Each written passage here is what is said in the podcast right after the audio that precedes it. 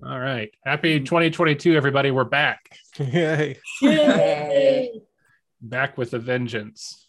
Um, cool. Some COVID. Uh, well, glad glad you're able to play today, and hopefully, hopefully you're the only one of us that gets it. I hope so too. It's it sucks. It's, it hasn't been too bad, but you still don't want it. No, it's not, it's like it's an unwelcome house guest. Yes. yeah. It's like having my uncle over for dinner and he's on his best behavior. I still don't want him there. and he's like, I'm just gonna stick around for a week or two, and then maybe the rest of your life. yeah. Mm. No Did. Paul, oh, did Paul get it too? No, he did not. He just Huh. ate and he just gets very coffee after he eats all the time. Oh, I know that feeling. Um, and uh, just to give you all a heads up, because I've told Caitlin and Amanda this, I figure we're probably kind of entering kind of the end game arcs. Definitely fewer episodes ahead of us than behind us. Just kind of, I don't know, you know, slowly, slowly kind of making a landing approach. Oh, like life. Yeah. Oh Yeah. no! Oh no, Matthew, get out! Wow, it's I didn't even register it because I just assumed I said that in my own head.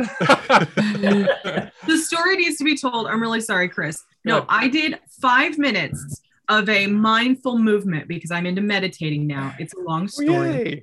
Five minutes. It's helped immensely. It's ridiculous, but I they did they added a movement, and it this one was like um doing like your thighs where you like go down and you move back and forth on your thighs. And i was like oh yeah i got this. And so in my brain 23 year old caitlin did the exercise. It's been three days. And my right leg is fine now but my left leg still hurts because of the way i walk. It's been three days. Welcome to your mid 30s. Oh, yeah. 23, 23 year old Caitlin needs to shut the fuck up because she don't know what's going on anymore. 23 year old Caitlin's been dead for 12 years. Yes, she has no fucking clue what's going on. Jesus. And like Susan's been listening to me for all three days. Because doing anything hurts. I can't even Yeah. sit cross legged without making a big old sound because it hurts.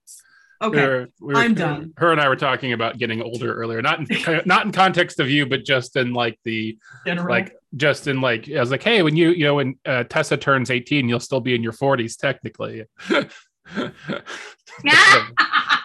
That's hilarious. She'll be 49, you know, but still, Oh God, you know that means I'll be like 52. yeah. All right. Well, I'll stop talking about this because 50 is coming up sooner This for is some of us. recorded. God damn it. Because 50 is coming up sooner for some of us than others. Um, Ugh. all right.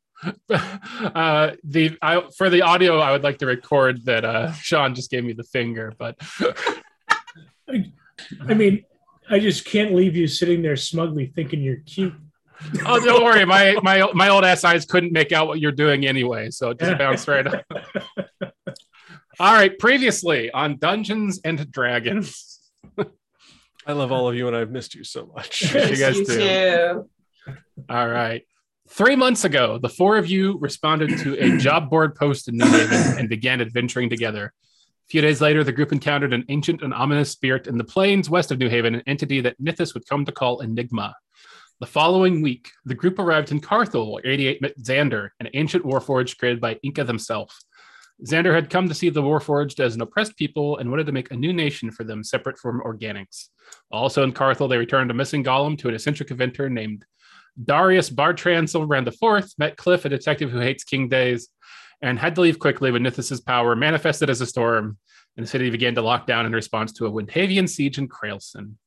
You all then headed to East Hill, entertaining a traveling, uh, tra- entertaining a traveling army uh, along the way, and met Br- and Brinley's impressively normal family.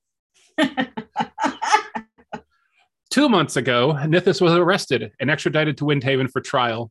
You were acquitted of most of the charges, but exiled for the ones uh, that you were found guilty of. On the way back to Carthalia, Enigma sent you all to an ancient manor, Dusk Manor, the historical home of Nithis's family, bound in stasis. You removed the stasis and cleared it of the abominations that had festered inside. In the basement, you found the heart of a dead, forgotten god, bound in stasis yet still beating. You found yourself.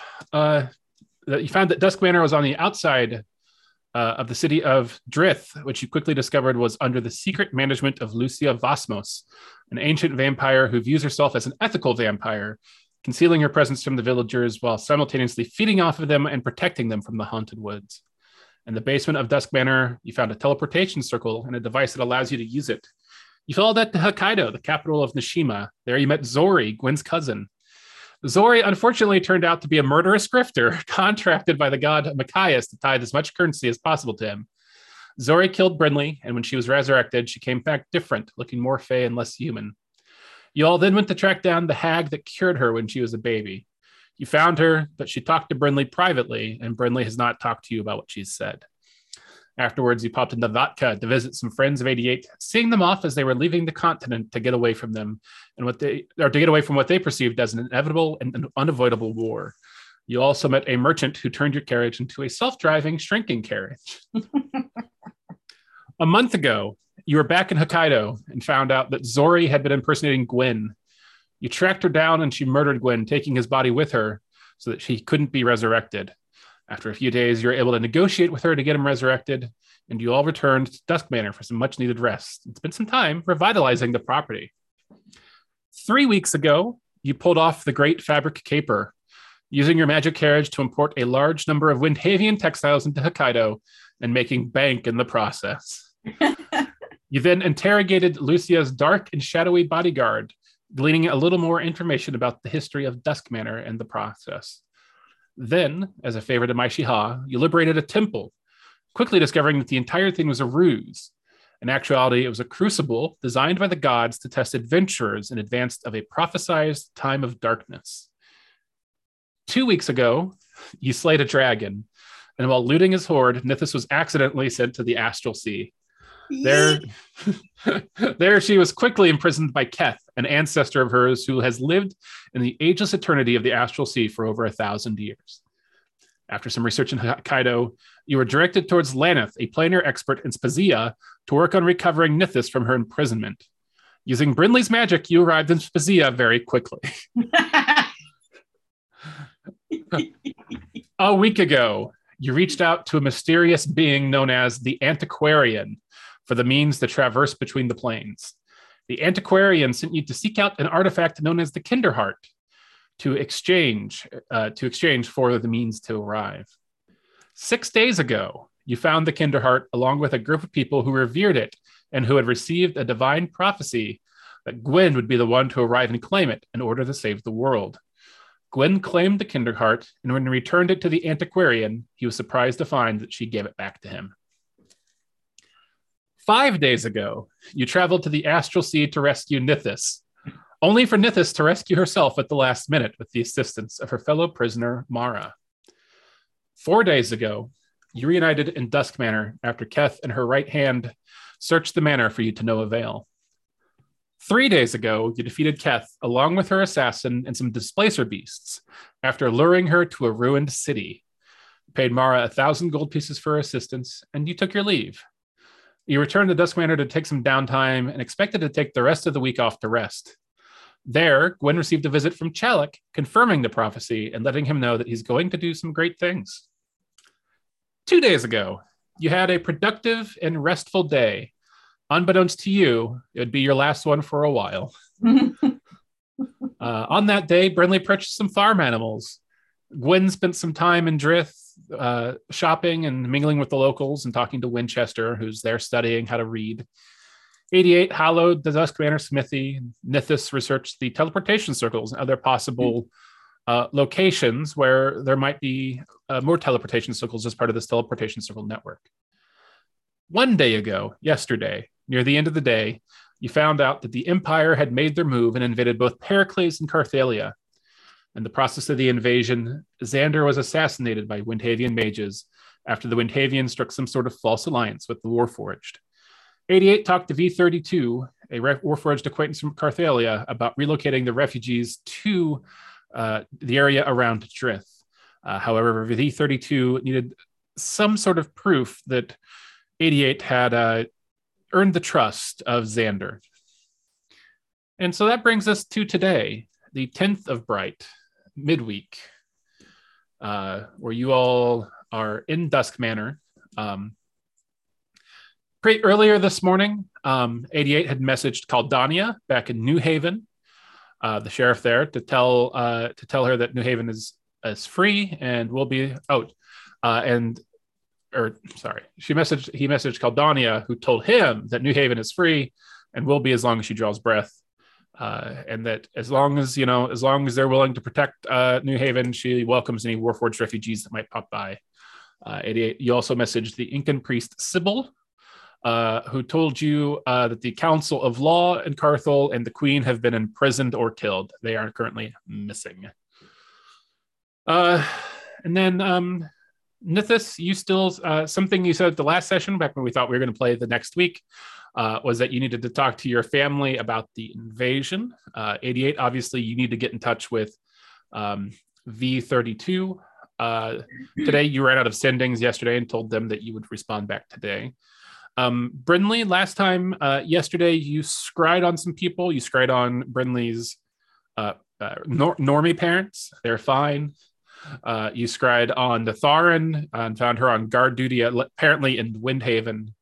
Um, and uh, Lucia uh, had sent her scouts to find uh, her her vampire scouts to kind of figure out where the empire was, and you found out that they have occupied um, much of Pericles um, uh, and Carthalia, uh, though Krelson and Benfelden, New Haven, and Drith have all managed to so far avoid uh, imperial occupation. all right. Had, had they had they occupied Vatka too? Um, you have not checked on Vatka. I didn't know. that. Isn't Vatka like further Further east, east. Further even than east Drith? It would be unlikely. Yeah, uh, it's kind of buried in the mountains. Um, so you've not checked for sure, but it you know it's unlikely. Oh, I just also, Before I go of the Empire, are they actually going to come after Drith?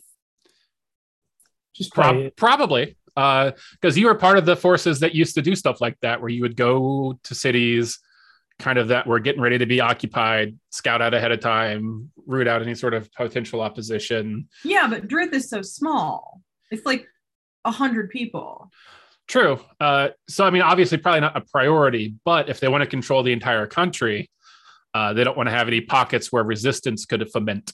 So, uh, you know, Krailson, Benfeld, New Haven, those will probably be a focus before Drith is, um, especially since uh, Drith is in the haunted woods. it's scary in there. Why would so Well, Drith Drith maybe has a little more time than the rest, but eventually it's they are going to arrive. And Okay. is it like they're? If I remember, they were like, it's not necessarily like they're going to invade. It's more like maybe they just show up one day and say, "Congratulations, you're part of the Windhaven Empire." Or is Uh, that is that so so that no that's that's uh that's accurate-ish. I mean so basically they'll send in some forces ahead of time to kind of suss out if there is the need for like more troops. Um but essentially you know they've got the capital now. They've got the seat of power you know. So by by windhavia accounts they they control these countries. Uh, and so now at this point it's just a matter of you know just spreading the news to yeah all the little burgs and and if there's any resistance in those little burgs well just stopping it gross? Co- colonialism it bad.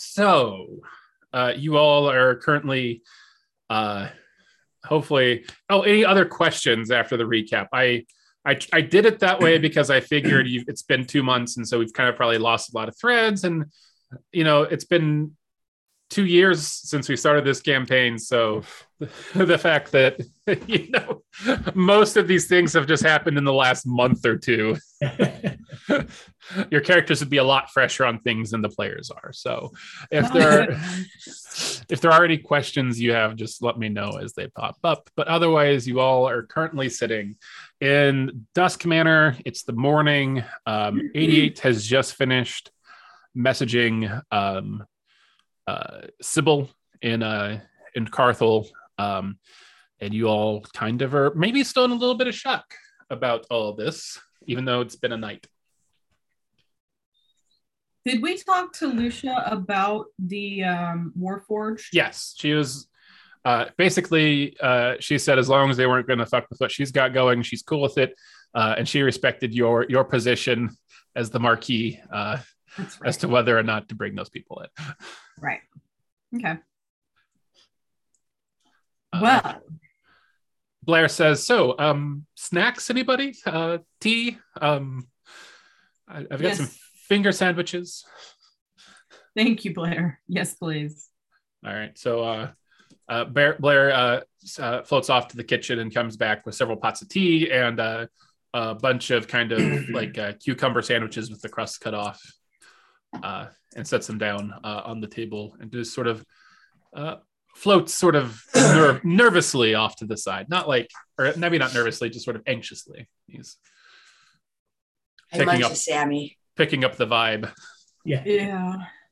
So is the plan then to if you can make contact and get them to trust you, is the plan then to um, teleport everyone here?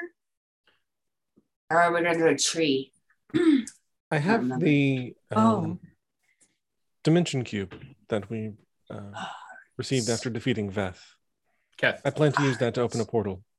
Okay. And that can be open indefinitely? Up to one minute. One minute? Okay. How many Should people we have a backup plan in case something goes awry? Yeah. How many people can move through a portal in one minute? A lot. A Um, lot? Okay. I didn't know. Let me let me look up the run some cube. I calculations. just mean, worry if- that if- there might be if- like an attack or something during that time, and then there's chaos, and then Uh, Yeah. need a backup way to get people out. we will just we will just say for expediency's sake that it will be able with one casting to get all of the warforged refugees we don't need to worry about the logistics of it it's Oh, hundreds okay. it's Yeah. hundreds of people Perfect. Okay. Cool. Cool. Um, I mean, God, there's only four of us. We're not going to be able to hold off an attack if if something like that happens. It, like, if, but New Haven said they were free, right? And they hadn't been bothered yet. That is correct. So, I mean, the four of us just being ready to help is really the best we can hope for. But yeah, a minute, that's 10 fucking rounds. Jesus. Mhm. Jesus. oh yeah and once it's open the portal cannot be dispelled it lasts for the full minute one way or the other Mm. uh, if that factors into any sort of your Well, it is a concentration spell. uh, not when it's cast from a cubic gate Oh, Mhm. well. Thank you for correcting me. Okay. We might want to use something that I don't know. We should go a couple days in advance, scope everything out. Um, maybe do some like flyovers, see if we can see how close any sort of armies are getting to New Haven. Mhm. And then if we feel it all sketchy, do something that can be dispelled or cut Well, off in case anyone's gonna get through. We should also keep all the plans to ourselves as much as we possibly can. I think that we should write a letter um, and send it straight over to Windhaven. Just but I mean, like, hey, not even telling the. Warforged what the plan is until we're ready. Like 88, you'll need to talk to them, like gain their trust and stuff. But there are definitely going to be collaborators all over the place. We shouldn't really let anyone in New Haven know what's going on, even though we're going to be going through there. We should be as vague as possible. Do you believe that there are Empire loyalists among the Warforged? Lord, Chris, do I have? There, there are Warforged in Windhaven, right? Mhm. It's certainly possible. I I'm mean- not. These guys have been betrayed, so you would hope not, but they were betrayed. Um, now that said, there's not a lot of Warforged in, in Windhaven. It, they're far enough away from Altaria and uh, have a, enough of a reputation. Uh, so it's not like it's so it's more like some it's it's more it's more like uh, instead of ordering Warforged uh, for protection, like some Warforged have made their way there and you know independently of yeah, but Windhaven's also really good at this, Yeah. right? Like this is what they do. So they're they're empires. They're, they're an empire that that is good at conquering uh, subjects. Yeah. I think we should just make sure we don't like spread the plan everywhere. Just keep it to ourselves until we can't anymore. That's all. So I guess the next step then is 88. You'll figure out when we can go. We can go whenever you like. Oh, I thought you had to get some sort of trust with them. Did I miss Oh yeah, that? let me Oh. uh let me sort of re uh so uh 88 has asked the Warforged refugees to meet in New Haven in one week's time. Oh, Uh, okay. however, the Warforged refugees have not necessarily agreed to that yet because they don't know that they they're feeling for obvious reasons a little hard to trust people right now. Um, and so they're waiting for 88 to, ha- to kind of get back in touch with them and prove, you know, give them some sort of assurance that uh, you know 88 had Xander's trust. Gotcha. Um, and so, um, assuming all that goes well today, yeah, they won't be they won't be in New Haven for like a week. okay. Though And that then- said, um, uh, I don't necessarily know that they have to go to New Haven necessarily. The gate spell lets you open the gate at the location of a creature of your choice. So you could, in theory, just uh, you know gate to this these people directly wherever they are.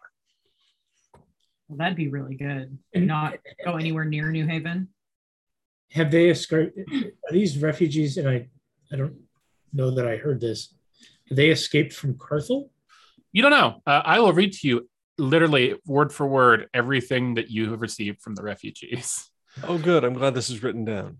Yeah. uh, um, all right. So, uh, so uh, 88 asked, um, 88, uh, you know, had s- s- sent three messages to Xander and had received no response. Uh, so after the third one didn't get a response, he messaged V32, uh, telling them that he's been trying to reach Xander and asking if everything was all right. Um, they responded, Hello, 88. This is V32. It is my regret to inform you that Xander was assassinated shortly before the occupation. My condolences. Uh, 88 then asked V32 about occupation. uh, and V32 says, uh, it says, uh, You aren't aware. Windhaven occupied the city a fortnight ago. They struck a false alliance with our cause, used us, and then killed Xander. Apologies. uh, 88 then asked if um, Xander was the only casualty. Were there other Warforged taken as prisoner? Uh, to which uh, V32 says, Many died defending Xander, but their mages were too powerful. The rest of us have fled or are in, or are in hiding. Um, 88 asked if you could, if they could tell tell him, that, uh, could you tell me where they where you are right now? Uh, V32 said, I could. However, you'll forgive me if I'm not trusting. Uh, 88 said, I understand you're afraid. I have a safe place for people. Gather as many as you can. Meet me in East Hill in three days. Um, to which uh, V32 said, East Hill is occupied as well. I will consider meeting in New Haven in a week, but we'll need some assurance of trust. Uh, uh, 88 said, What assurance can I give you? This is my this is my final sending for the day. Um, and then V32 responded, We need some way of knowing that you had Xander's trust. We'll speak tomorrow. So that is all that you know. Shit, you didn't really have Xander's trust though. That's exactly what you said two months ago. I, I just listened to the session right, you know, right, you know, right before this. that sucks. The remaining Warforged would like some demonstration that Xander trusted me, as an assurance that they can trust me as well. Only I'm not certain how to demonstrate that. And is there is there any assurance that we have that V thirty two isn't the one that betrayed Xander to the Windhavians? No.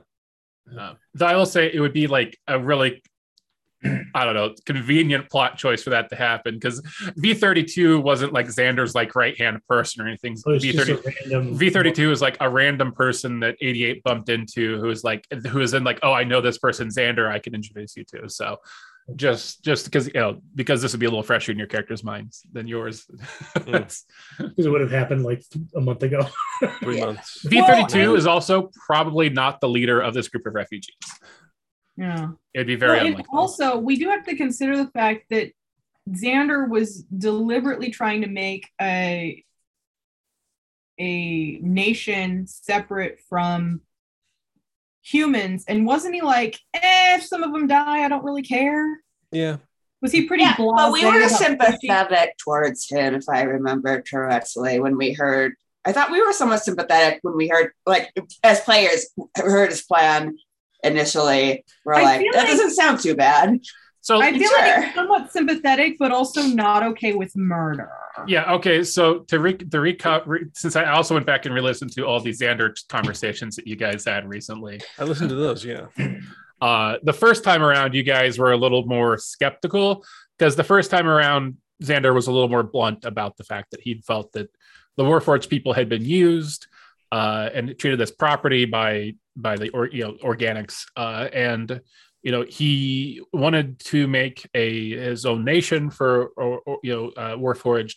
Um, but knew that organics wouldn't just give up give it up willingly, even though they're not using the land that he wanted. Uh, and so if some organics died, they died, essentially, is kind of like it would, you know, that was kind of his philosophy uh, on it. Um, But it wasn't like we're gonna go where people are and kill them all and live there. no, they were intending to go, they were intended to go somewhere where there was nobody and then make their Okay. own land. Um, but knew that he knew that, at least he believed that if he did that, uh, they would be perceived as a threat by Carthel. Carthel would either say that's our land, you can't have it, or more likely it would be like we're afraid of all these warforged gathering there outside of our control. You know, it was one of those sort of deals. Which is when we were like, oh yeah, that was more that was more kind of when the sympathy for you guys came. yeah. Okay, Uh, okay. okay.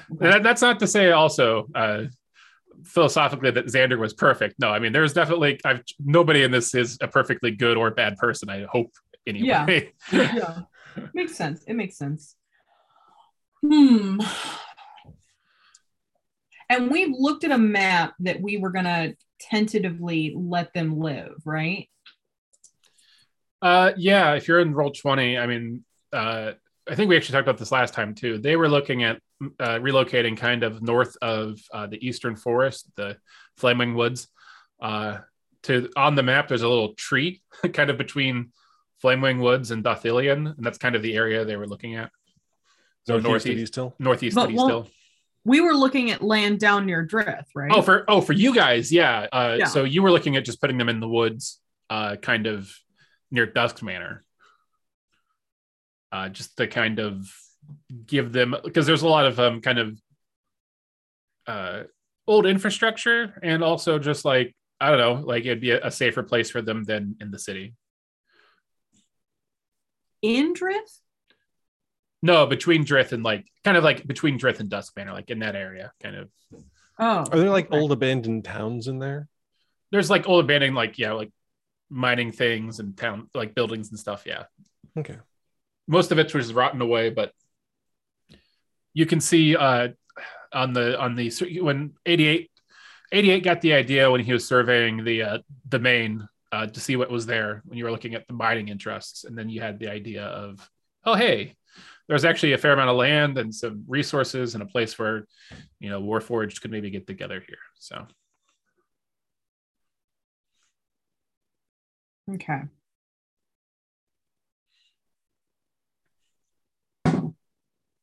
Hmm. Um, all right.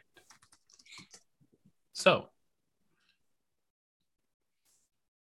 oh, and don't forget, Lucy is asleep in your basement. Oh yeah.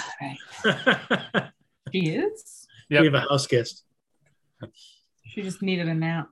Well, she missed the sunrise, so she needed to crash here. Okay. Hmm. And. Lucia agreed for them to be between here and Drith. Yeah, basically, she's like, as long as it doesn't inter, you know, as long as it doesn't threaten her life, she doesn't care. She defers to you, the Marquis's, you know, decision for for uh, the Dusk Manor domain. I can't think of a damn thing that would that we could do to convince a group of warforged we've never met of our um, trustworthiness. well, and I definitely don't think that uh, you, Nithis, or Brinley could do anything. Well, yeah.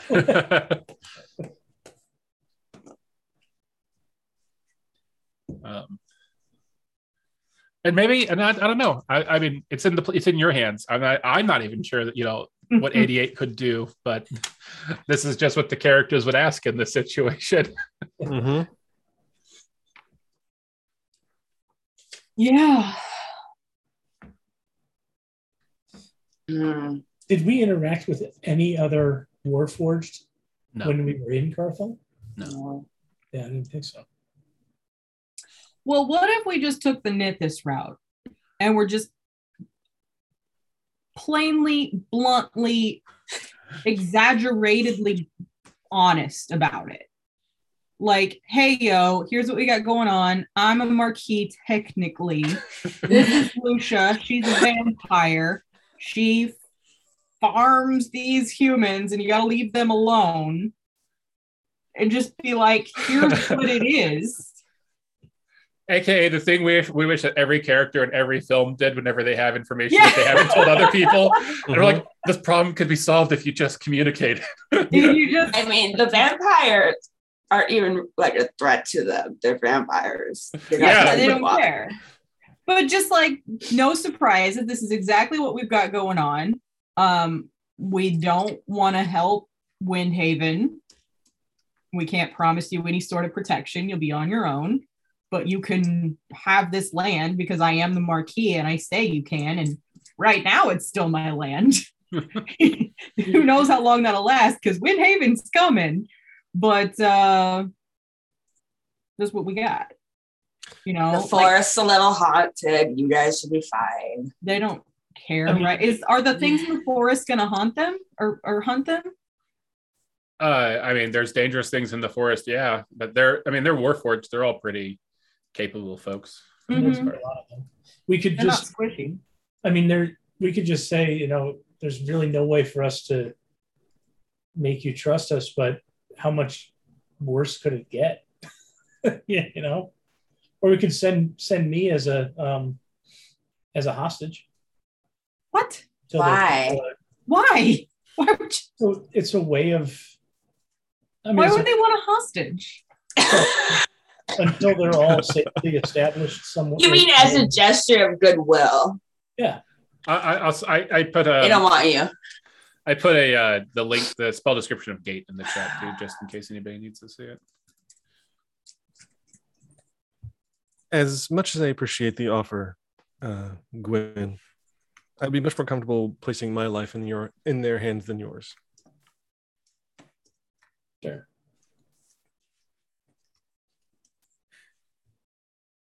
You know what? We should. Well, I uh, don't think we should split up at all. Yeah. Yes, thank you, Jonathan. Aw. Thank you for agreeing with me. I know I'm always right. Um, I think we should write up a contract. Just go ahead and just write up something um, that I, the Marquis, grant them this land. They agree not to attack the humans or my manor or try to rule over fleshies in any way. Like everybody lives as everybody does. Um, be good neighbors and we'll be good neighbors and just offer it as a contract.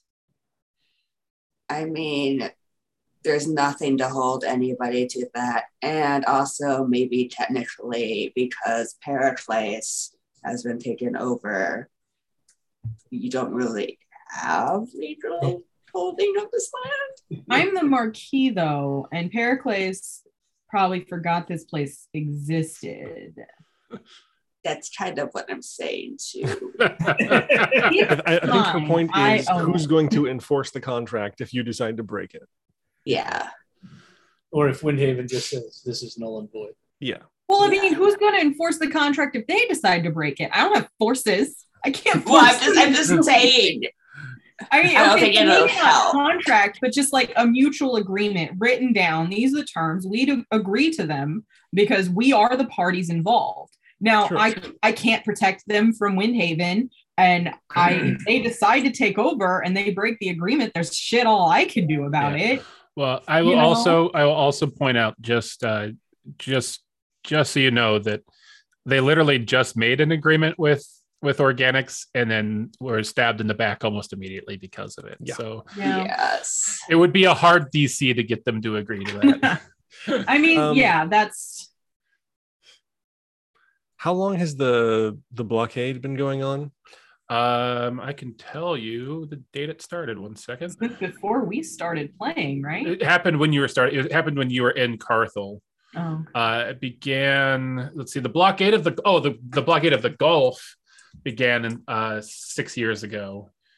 Uh, the um Like the The- Krais- Krelson Ben Felden one was that uh, like two and a that that happened the twenty second of planting. Uh, which eh, I have a a link for that pulled up somewhere. I thought.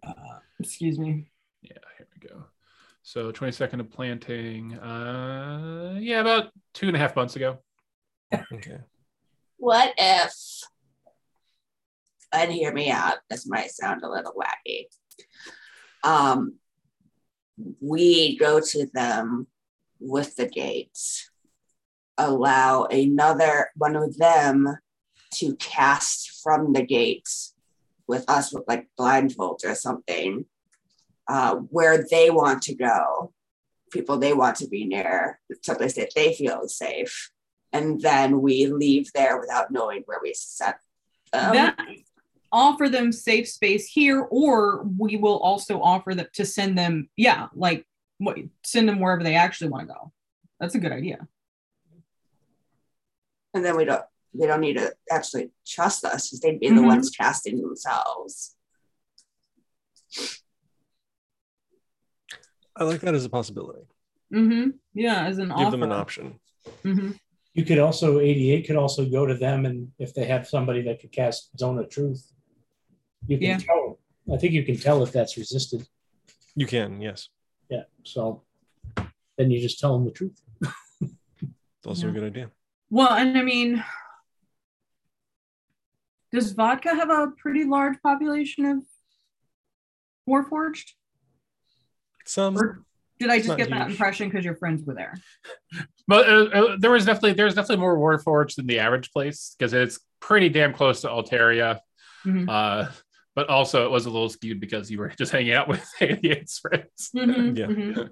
So a little bit of both. Do Xander's people hate Altaria? No, not that you, never you, actually actually asked them about that. So you never got that idea, but I think that we're kind of at an impasse because we don't know what they want. And we don't have any way of saying your former leader trusted this one person who he met once, twice. twice. three times a lady. Yeah. I mean, I guess that the ball's in their court, just I saying, would- hey, I would think that what they want is what they originally joined Xander to get a place for Warforged, apart from everyone else. And But I mean, how willing are ideas about how to make that a reality. yeah, But I think it's also a good idea if we offer them, you know, we can do you can stick to this dream and try to make it real. Or if you want to go your separate ways and like scatter, we'll help you do that too. hmm Yeah, I like that. Because I mean, that's the best we can do. And I mean, like Chris said, they just made an agreement with Leshies and it went really poorly. Mhm. So I can see how they wouldn't want to accept anything like that. I still want would want to offer it because I do sympathize, obviously. But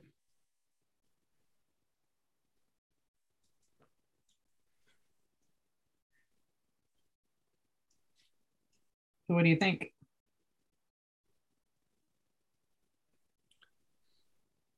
So we're just going to kind of offer them a bunch of we're we're here to help if you want, and you Mhm. can do these couple of different options and let us know.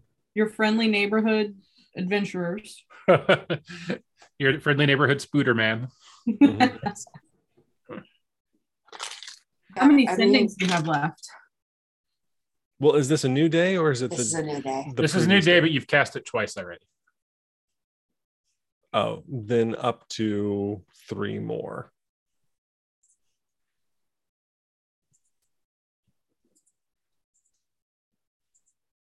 Yeah, I mean,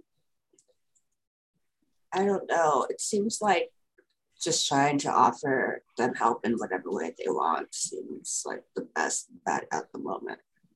Mm-hmm. And then maybe we can, you know, forge more connections. No pun intended, but um and do something with that later. But I Mm-hmm. think at the moment it I don't know how you feel about it, 88, but it seems like what you want is to get them out of harm's way. That is my primary concern. Yes. And just offering free op- free options is probably the least coercive thing we could do. So Mm-hmm. Yeah. Be like, how can we help you? Thanks, Becky. You are good boys. all right, Warforged Rescue Mission, kind of, if they wanted.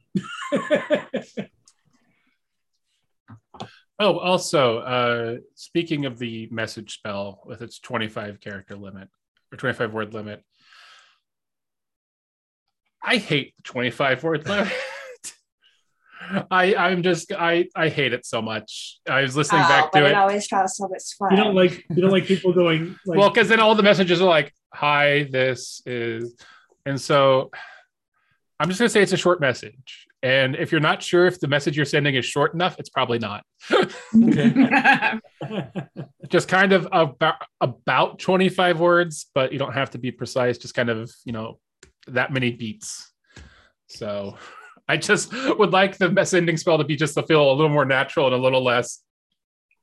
Uh,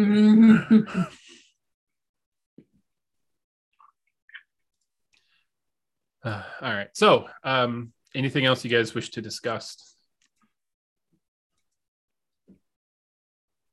I don't think so. that's enough to keep us occupied for a day. all right so what what are you gonna do first I need some time to think. So y'all do stuff. okay. Um, Brinley, I'm you gonna go outside and feed the chickens. Um, I just want to double check from sessions past. Brinley, you collapsed the tunnels down to the heart, right?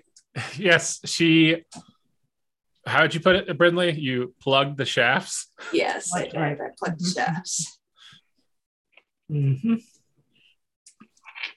i did That's get a good good. i did get a good chuckle listening to that again I forgot about that. I'm gonna go feed the chickens. I think I'll go practice some of the. I was studying a book last session, so I'll go. Yes, you were you're picking up you're practicing your violin on your your new shiny violin. Yes. So I will go outside and kind of away from the house so I don't disturb anyone and practice. Yeah, you've got a spot in the gardens that you've been going to. um, did I learn anything about the teleportation circles? yes, you learned um uh, well, first of all, you guys learned that uh, you know there is no like network is misnomer a little bit because um, you know, you can use these teleportation circle devices to go to any teleportation circle. So they're not necessarily linked like that. Um, however, you do know that there are teleportation circles uh, in the frigid north, Hokkaido, uh, Dusk Manor, of course, Mardu, uh, Windhaven, which was perhaps most intriguing to you, um, and Vanathorn, uh, which is apparently the capital of Zindalore. And you have no idea what Zindalore or Vanathorn is in character. Out of character, you know that that is uh, now home to the Carmenova Empire. So, And did I get the symbols for those? no, No. that's I just know where they might be. you were able to interpret that based on like logs, uh, like trying to essentially looking at for irregularities in the log books and journals, like where people would arrive to and get to places, un, you know, like impossibly quick, and so you had you pretty much have assumed that there were teleportation circles in there. Obviously, they, um, seek, you know, it, it kept it in a secret room, uh, you know, so it, it's not something that you, you picked up on. It not something that they wrote uh, explicitly about. So at this point, you're down to implicit uh, investigations to try to find these spots. So, Can you send me that list of um, places?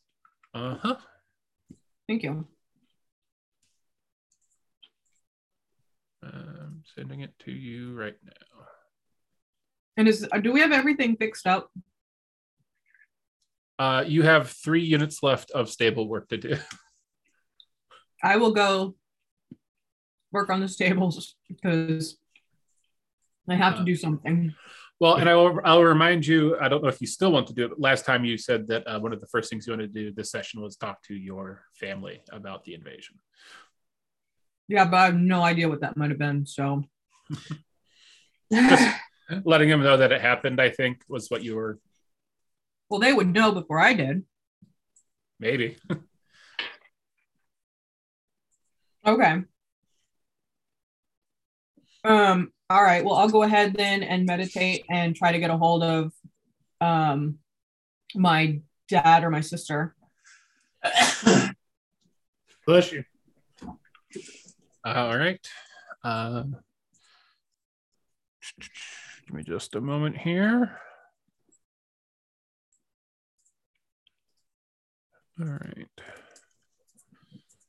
Uh, you uh, kind of you meditate, uh, and you kind of uh, you actually feel both of them, and so you manage to kind of pull both of them into a conference call and just sort of a just sort of a kind of meditative void.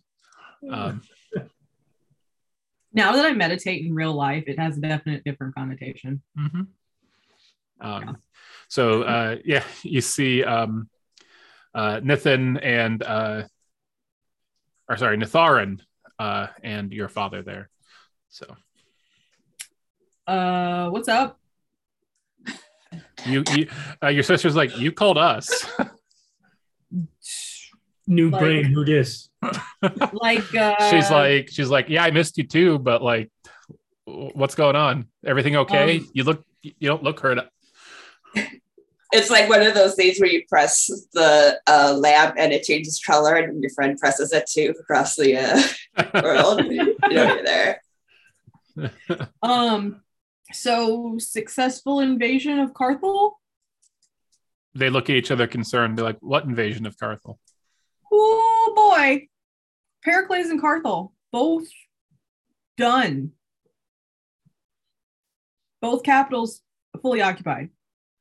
they say um your father says the news hasn't made it here yet uh, which is howdy. very intriguing because it they're usually very quick to trumpet these victories Yeah, that's interesting. So you guys haven't you haven't heard anything about this? He looks to uh Natharan and then she says uh no um i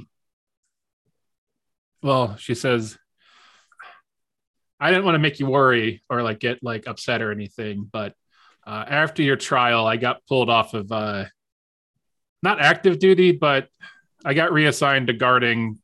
She kind of the kind of void shimmers around you and you just see like the desert. She's like well gotta make sure nothing's coming from this way That sucks. That really sucks. I'm sorry. She shrugs her shoulders. She says, I'm far less likely to die. I guess it's not like we didn't join with the understanding that we might die, though. So there is that. She says, but uh, she says, yeah, she says, uh, it, it is what it is. She says, uh, after your trial, she says, I've, I've had some second thoughts about my military career anyway. Well, let me add to that because the Empire made an agreement with a group of Warforged that were planning on trying to establish their own town, basically, out in the middle of nowhere. And they used that agreement to basically teleport into Carthel and take it over from the inside. And then they killed the leader of said group of Warforged and um, did they exile them or did they chase them out of town? Unclear. All you know is that they're either hiding or, or have, you know, run away. Yeah, and so this whole group of Warforged, many of them died, and now they have run away and are, um, yeah, not doing great. We don't know a lot other than that happened. uh, your your sister looks looks confused and she says that doesn't sound like something we do uh she said but your father's just like Doesn't it? uh, your father's just like the empire's not above dirtying its hands to achieve its goals Yeah, no, mm-mm, not at all. um Because I, as someone who was in the army, I'm like, yeah, this isn't far outside their playbook at all, right? Mhm. yeah. Like, well you were you were so in the task force that was kind of like you you know doing those sort of things yeah Yeah, like I. I was being trained to be one of those people. mm-hmm. Yeah. um your dad says uh looks at you and says how's your how's your friend taking the news Uh, well, we found out like less than 12 hours ago, so it's a lot of right now.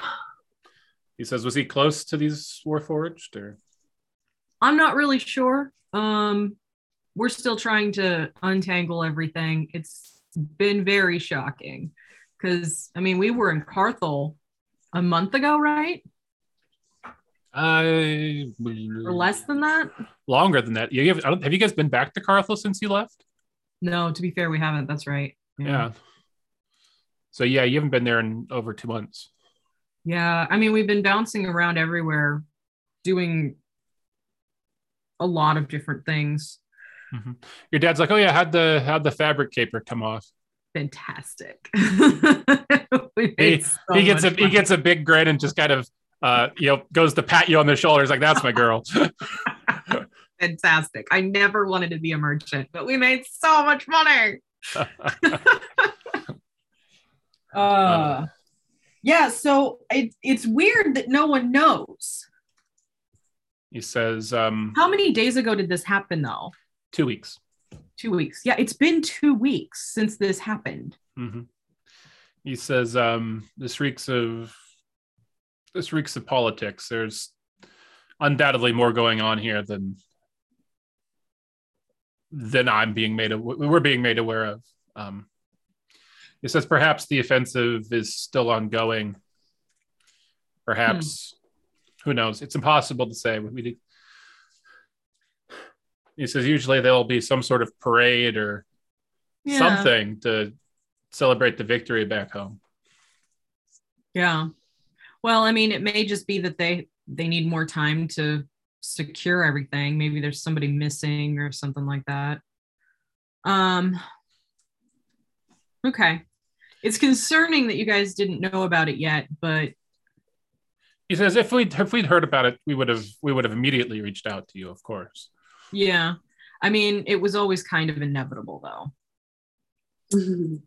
So, He says, um, "Well, since the blockade started, we've all seen this coming. It was just a matter of when and how." yeah. Yeah. I'm very surprised at how they did it. Didn't didn't see that coming at all. He says, "The Empire's oldest trick." Yeah, but usually it's step by step, town by town. This is just they skipped everything in between. And he says, um, "He says Carthalia and Pericles are old established nations, but they are shadows of what they of their former greatness." He says, perhaps the speed was necessary out of fear for lingering uh, remnants of that greatness, or perhaps it was just easier to take than they expected. It's hard to say. Well, I mean, they had to have people in Carthel to even know about this group of Warforged. He says, "Oh, they, he says, I'm sure the spies started there before the blockade began." Yeah. He says, he says, you, uh, he says, you don't want to get, you don't, you don't want to, you know, you don't even want to know. He says, I'm sure what the empire is doing, and it's espionage. Oh, I know more than you do. um, okay. Well, that's that's what I wanted to talk to you guys about. Have I shared with them a picture of the ring that I'm going to be looking for? Uh, I have, haven't I? I think so, but yeah, Okay. you, if not, you have. Yeah, that's the only open question that I would have for them. So, Mhm. Dad, you have Um, this like hanging out in a dresser somewhere. Your dad's like, I've never, I haven't seen it before. Uh, yeah. Okay. Well, um, I'll let you guys get back to your day. he says, keep us updated. If we hear anything, we'll of course let you know. Mhm. Oh, he says, customers coming in the store. Gotta go. And he, he, he disappears.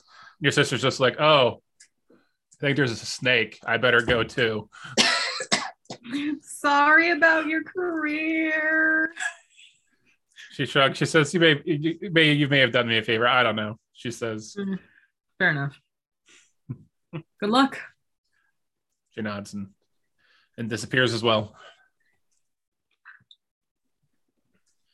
Uh, all right, Huh. so uh, then you, with that conversation in the bank, you uh, get up and head out to the stables. While I am feeding the chickens and then the ducks, I would like to scry. Can we, wait, I forget. We should scry on a place, right? Uh, that's a great question. Because that is, we can't scry on an object. Scry on I think you can Person or a scry on a person or a place. Yeah. I would like to scry on the like the center town square in East Hill. Just like see what's happening. Okay. Um, yeah. Um, okay.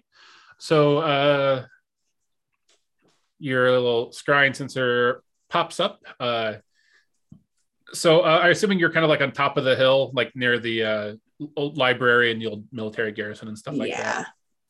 So that'd give you the best view of down the hill and all that stuff. Uh, so you, you your little scrying orb pops up there. Uh, you can't move the scrying orb, of course, but you can kind of look around in all directions from it. So you, um, you, uh, you just kind of peek around. Um, you see uh, the streets are. Let's see what day of the week is it. I think I said it's a midweek. Yeah, midweek. So the streets are probably a, a little quieter uh, than they normally. Or no, it's today a King's Day. One sec, I gotta check my. I gotta check my date. I don't know. I don't know what either one is. No, I'm just kidding. I know Tuesday, midweek at least. Um, the 10th of Bright is a King's Day. Yeah, it's a King's Day. I apologize. So anyway, it's uh, Fantasy Tuesday. Uh, it- the streets are pretty quiet for Fantasy Tuesday. Hmm. Um,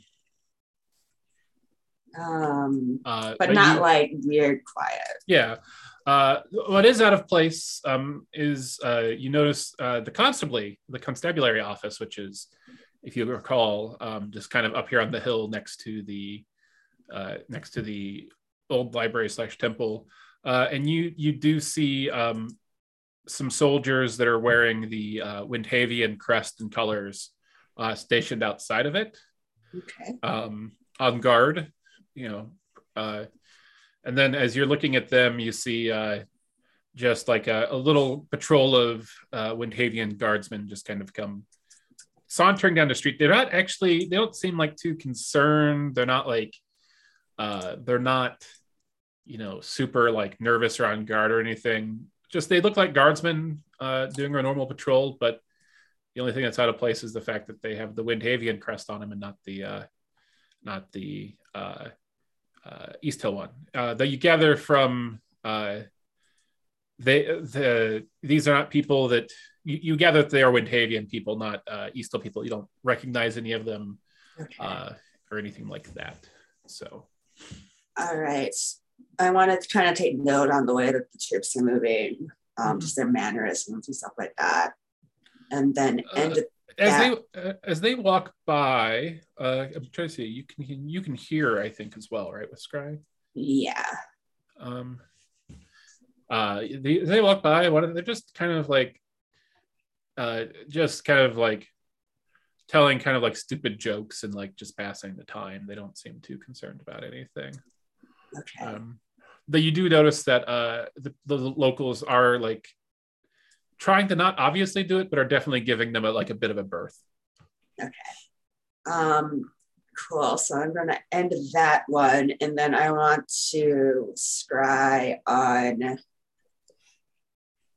basically the same spot, I guess, in New Haven, so kind of like where the temple that it used to be, and um, where the Heroes Garden and Mhm. petting Yeah. zoo are. Um, so that is uh, much busier, uh, obviously than East Hill. It's a city. Yeah. Um, it looks to be about the same business as when you were there. Um, uh, after a while of watching the UC guards come by, and they look a lot more nervous. They're a lot more on guard. Uh, they seem to be patrolling in slightly bigger groups, kind of. They seem to be more carefully, kind of looking down the alleys, as if expecting an attack from any, you know, angle or anything like that. Uh, the mood you definitely get is tense. Um, the tourists don't seem to be caring as much. Uh, you know, they've made these pilgrimages here, and by golly, they're gonna. you know, they they traveled halfway across the world. Some of them to get here to. They're just they're not going to let a little thing like an invasion. They're also Yes, probably not Carthalian, right? Like, what do they care? Most of them aren't. Yeah. Alrighty, then I'm going to try to just like watch a little bit, um, see if anything interesting occurs. Probably not. Um, roll me Um, a d hundred. Okay, cool. I hope it's something really dumb.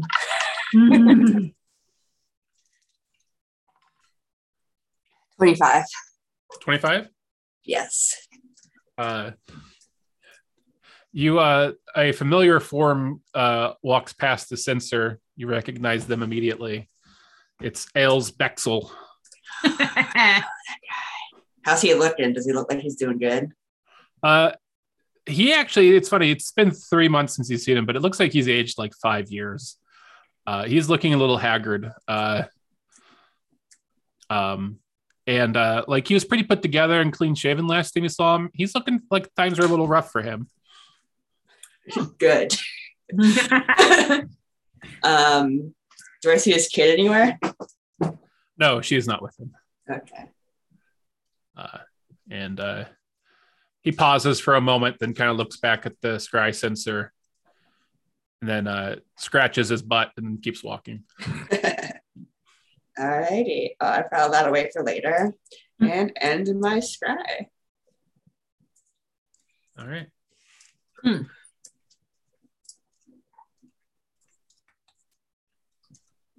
All right. And then you work with your animals. Uh, as you're feeding your uh, animals, uh, Nithis comes out with uh, some tools and starts uh, getting the stables cleaned up. Would you like to contribute a unit of stable work to the day? Uh, yeah, I'll join Nithis, have some chats with her.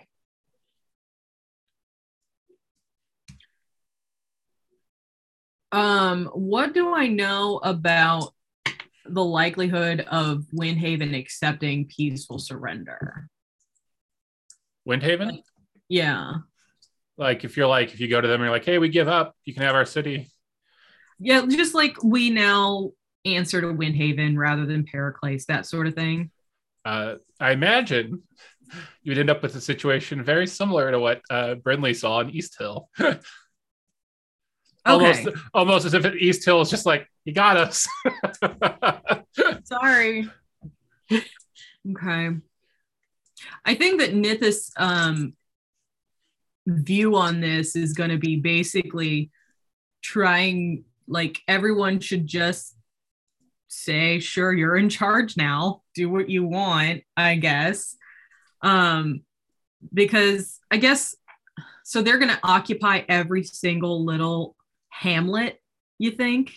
Because isn't Drith just like a tiny little like 80 people live there? You know, Nithis back- is really involved with her reluctant uh her reluctant land ownership at the moment.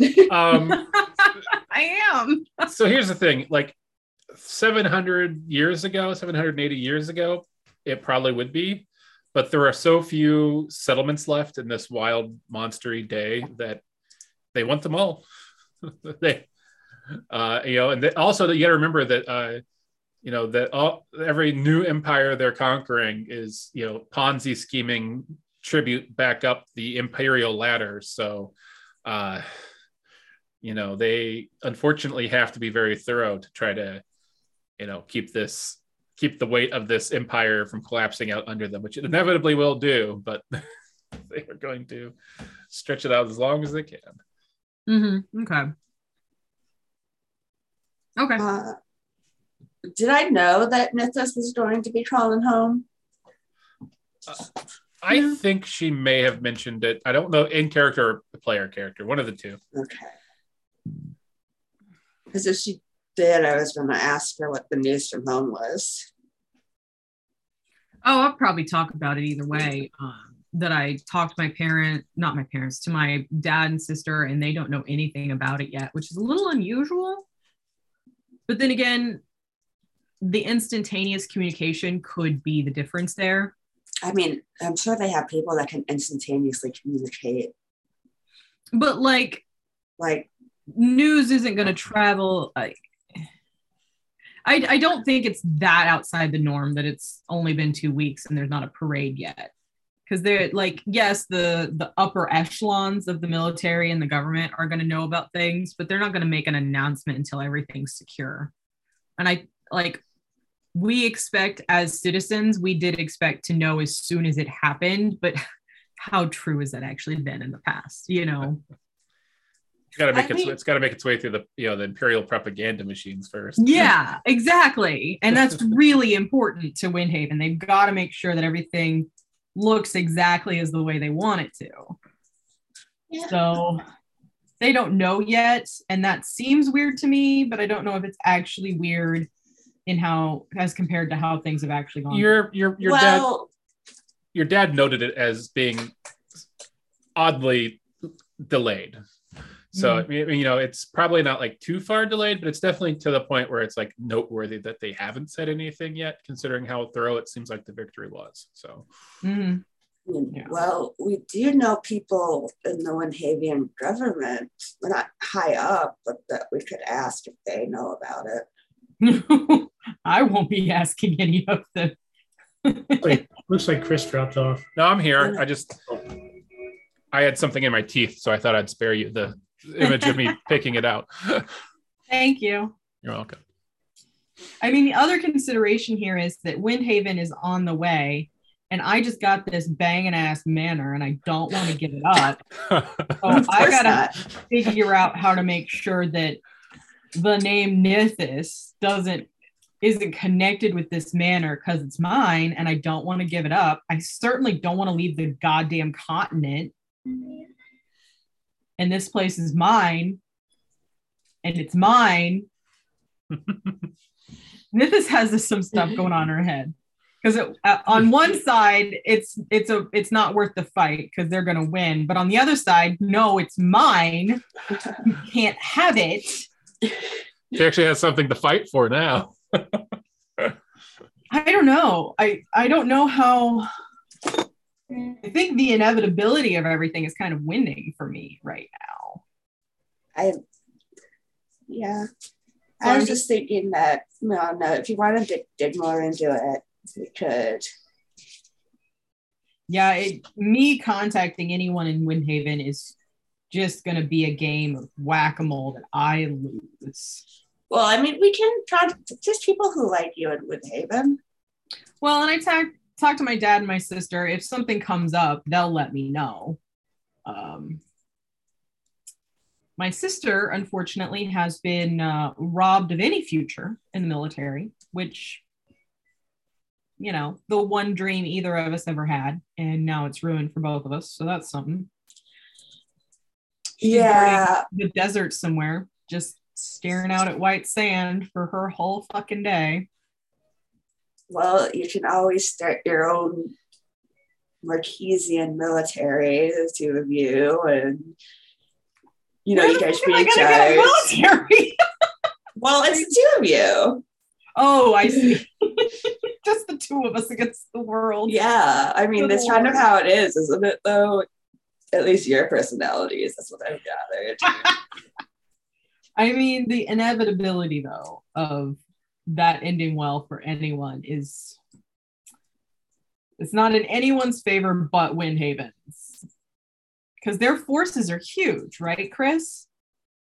Like they, they- yeah, they're they've got to have the biggest forces on basically the entire planet because they've overtaken what 10 countries basically yeah. Most of uh, most of that uh, most of Eastern Aristica, but not all of it. They're still Yep. Mhm.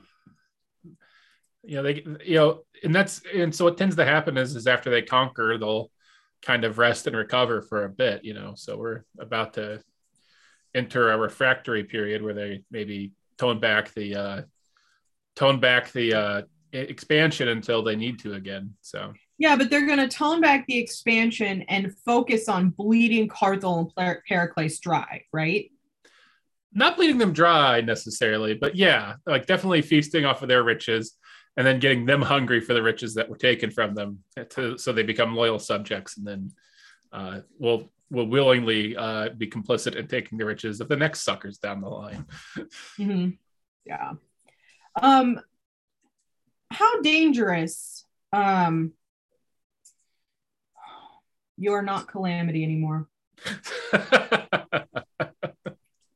What's your name? It's gone. Friendly friendly thank you. Uh calamity just lives on. Matt matt's just dying. Uh, sorry. Sometimes you make an impression and it never goes away. Well, no, and uh, you also frequently call me Amanda Calamity. i know it just it it it just is what it is my brain i can't help it it does what it does and i don't have any say in the matter She Um, lives forever in my brain too. and to be fair i mean Oh. let's be real and like, also canon because he's a god. I mean, your your uh, your first characters are always very close to yourselves and so Yeah. yeah. Um, how dangerous would it be for you to scry on Car- Carthel? Like Carthel, Carthel, like just the town. Yeah, yeah, the city. Uh, zero. I mean, somebody can say that somebody's scrying if they're really powerful, but they won't know it's me. Why would it be weird if I'm scrying on Carthel? might be a good time for you to be like oh yeah i've also been scrying on people all day every day for the last two days I mean, yeah, but I mean, I like I scryed on East Hill and New Haven, and nobody seemed to care. okay. Well, I guess I'm just I'm wondering the, about the delay. Could you take a look in Carthel and see if there's you know like fighting in the streets or anything like that? Um, I could tomorrow. I Uh, you- you all did- my- you did yesterday didn't you oh yeah, I did look. At, did I? uh, I looked I- a couple places. let me double check i think Don't you may have I did not re-listen because I'm a dummy. Me either. Uh, let's see. Where's my? Uh, no, you didn't. I thought you did, but no, you you hadn't. That's right. Sybil had mentioned that the things were quiet. That's right. Yeah. Okay. Um, I can look at it tomorrow or take a long ass nap this evening and get there a little faster. No, that's, that's um, fine. I just, but I'm curious. Also, like, we could see if 88 can contact. One second. I forgot it again. Um, Couture. Couture. Oh, the And- uh, West and Windhaven. and s- He's friends with Brinley. the one that you be the one that you went on a date with. Yeah. Oh, right. You worked in the government building. You could have heard stuff. Oh, okay. Yeah. See what he knows. That's interesting. Yeah.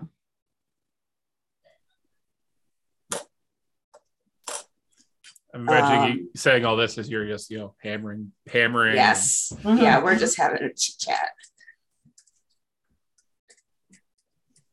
Uh, yeah. because there's part of me who wants to try and rectify this, and there's another part of me that's like, nah, there's nothing to be done about it. It's over. So, Chris, the troops moving in um, East Hill, now that you've mentioned that they haven't said anything in Windhaven, Mhm. did it ha- if I think back to when we were in Windhaven, do they have like the same mannerisms as just like the guards just walking through Windhaven would have? Did they move similarly or talk Uh, similarly in languages or anything? Roll like that? me um an insight check. How were their How were their accents? uh,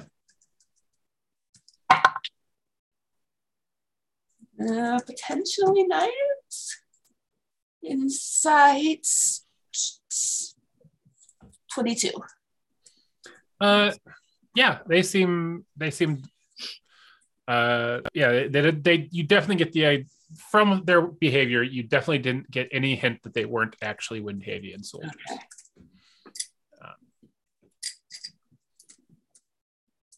Yeah, I mean, I don't know anything about Windhaven and how it acts, but you'd think they've been trying this for six years. It would be in the news or something. Yeah.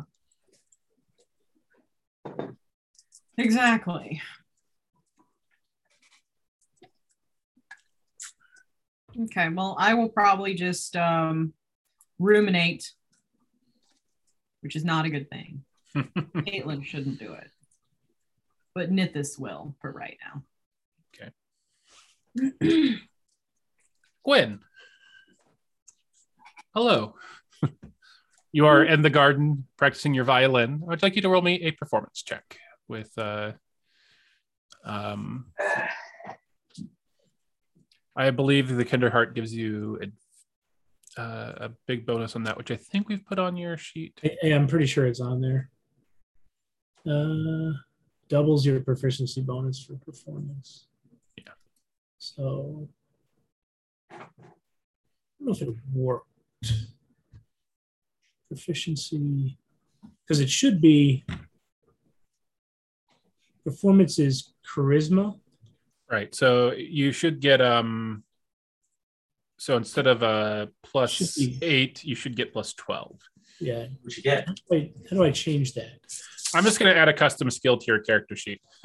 Okay. Well, I got a 25 plus four, so nine. Or 29. All right. Um, I rolled good.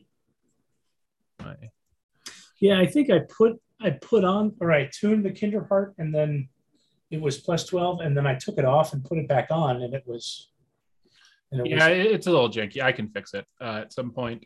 In the meantime, though, so you're playing it. Um, you've got this book of of uh, songs uh, that are old um, that you found in the library that you have been uh, that you have been working on. Uh, there we go. So now, if you refresh your sheet, you should just see Kinderheart down there at the bottom under your skills. Oh, as a whole new skill. Oh, Yep. cool. Easiest way to do it. Oh yeah. Uh, so, um, so uh, you got a, a selection of songs. You've got uh, some like kind of upbeat, sort of uh, like kind of jaunty. Um, oh uh, crap! What's his name? It's not Pagliacci. The uh, Puccini. You got some like kind of more upbeat, kind of Puccini type stuff.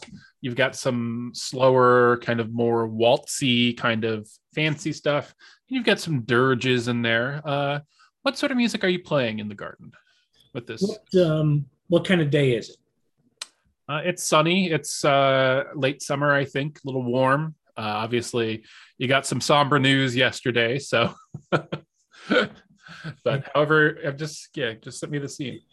I think I would go after the. Um, well, I'm imagining like I had to have taken some time to set up a little, um, a little stand for the book, Mhm. so I can read the music off of it, and so that probably would have been out of, um, you know, just sticks and things from the some from the forest and and um, and the garden, and uh, I think I would try to try to match the mood of the day instead of the mood of the um, uh, of the news that we got, and Mhm. you know, watching the watching the garden and All right, so you kind of you kind of settle on something a little more Vivaldi esque. Yeah. Um, uh, and so you you you uh, you play and uh, you know for someone who never played violin, like it is amazing just how quickly like you've picked it up and it feels like you've been playing a violin your entire life as your fingers uh, fly across the frets as you as you uh, as you you know um, you make the music. Uh, uh, and as you finish the song, um, you kind of come out of the sort of kind of a look, you know, just that slight, you know, you get in the zone of playing something. It's almost like a reverie, and uh, you see Blair floating there next to you. Uh, and he says, "Well, uh, he says I'll, I'll be Master Gwen. That is that is beautiful. Um, thank you. I've not heard that song in some time. Do you, do you have any other requests? I'm happy to play you something if you'd like. He says, It's very strange, Master Master Gwen. I can't remember anything before your arrival in this mansion. So how do I know how long it's been since I've heard that song? That's an excellent point. Also, Amanda, I'm jealous of your cheese sticks.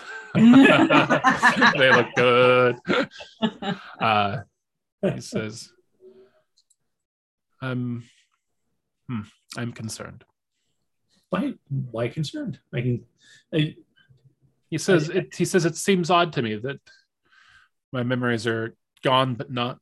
I can't recall them, but they're still there. Maybe I don't know." I guess I can see that as as being disturbing. Hmm. Well, let me know if there's anything else that you recognize as I as I play. I mean, I got this whole book of of old songs you might have heard. Uh, he says, "I think that's enough for me today, uh, Master Gwen. Enough, um, enough strangeness for one day, for sure. Uh, I will. I will recommend though that um, it looks like uh, Masters Brinley and um, Nithis are working in the stables, and if they perhaps had one more set of hands, it could be finished today." Well, that's an excellent point, and I think I think I've got this this tune down. So might as I- well good good break to break to work up a sweat that I He don't. says, "This is well. I better. I better go get lunch on and uh, check on Master Eighty Eight to see how he's doing." Oh. Thank you for Well- this. Thank you for the song, Gwen. yeah, happy to happy to help anytime. And I close up my book and scamper off into the to the toward the stables. Um, And Hey. as I as I as I run up to the stables, Mhm. um, I, I I kind of um, I was like I was playing the song and and uh, Blair recognized it. It's pretty cool. He said he remembered it That's interesting. and he liked my playing, which you know for a first time attempt, you know that's pretty cool.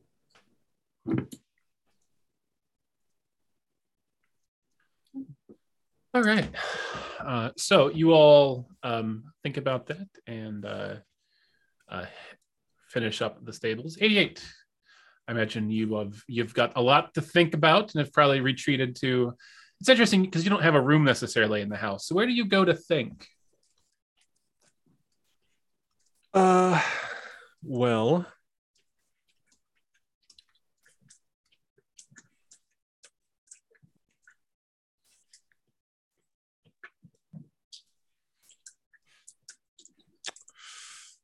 um, he probably goes to. I, I think he goes to the uh, Scillian Temple. Hmm, okay. Sits there for a while and thinks. And Remember the shaft's plugged. I'm well Thank aware you. the shaft is plugged. Thank you. Thank you, thank you, Brendan. Thank you for the reminder.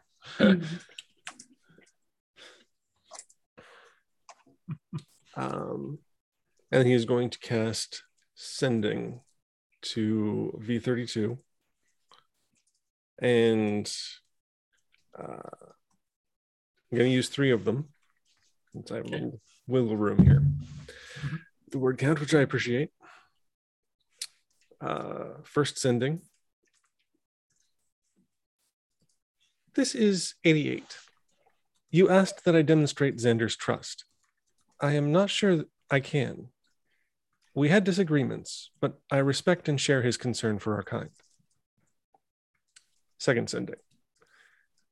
We deserve a place of our own. We deserve the freedom to make our own choices. Those were his words. Those were his words to me, and I would see them make manifest. Third sending. Those wanting to carry on Xander's mission can help me do that here. But if any of your number would rather flee, we have magic to facilitate them.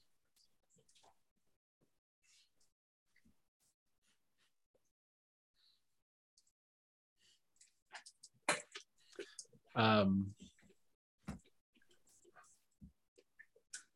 V32 says,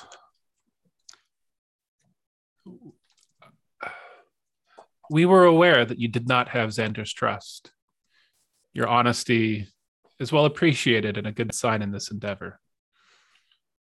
He says, We will be there in New Haven in a week, comma, though if you can make it to me before then, you are welcome to come and discuss.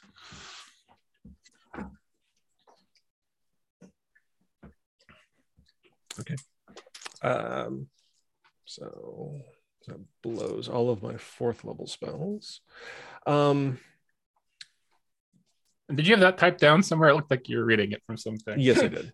if, you, if you would just send that to me so I can copy and paste it into my notes, I would very much appreciate it. yeah. Um, so uh, Idiot will go out of the temple and go over to the stable where it seems like everyone is is uh, working. Mhm. Uh, and he will grab a you know a hammer or something and start helping out. I have sent my messages to V32, and they have agreed to congregate in New Haven in one week or offered an invitation for me to go see them sooner, since that is within my capabilities. Okay. Uh, what are you thinking? Well,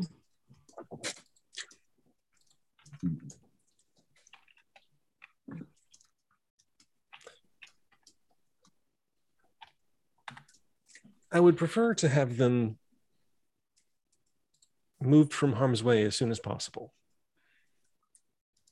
agree. Mhm. If as soon as we are in agreement that everything here is in readiness, I would like to go to them as soon as possible. And Lucia agreed, right? She didn't have any concern as long as they stayed away from her food. Yeah, yeah. Basically, just Lucio's just like, hey, just don't fuck up what I got going on here, and we're good.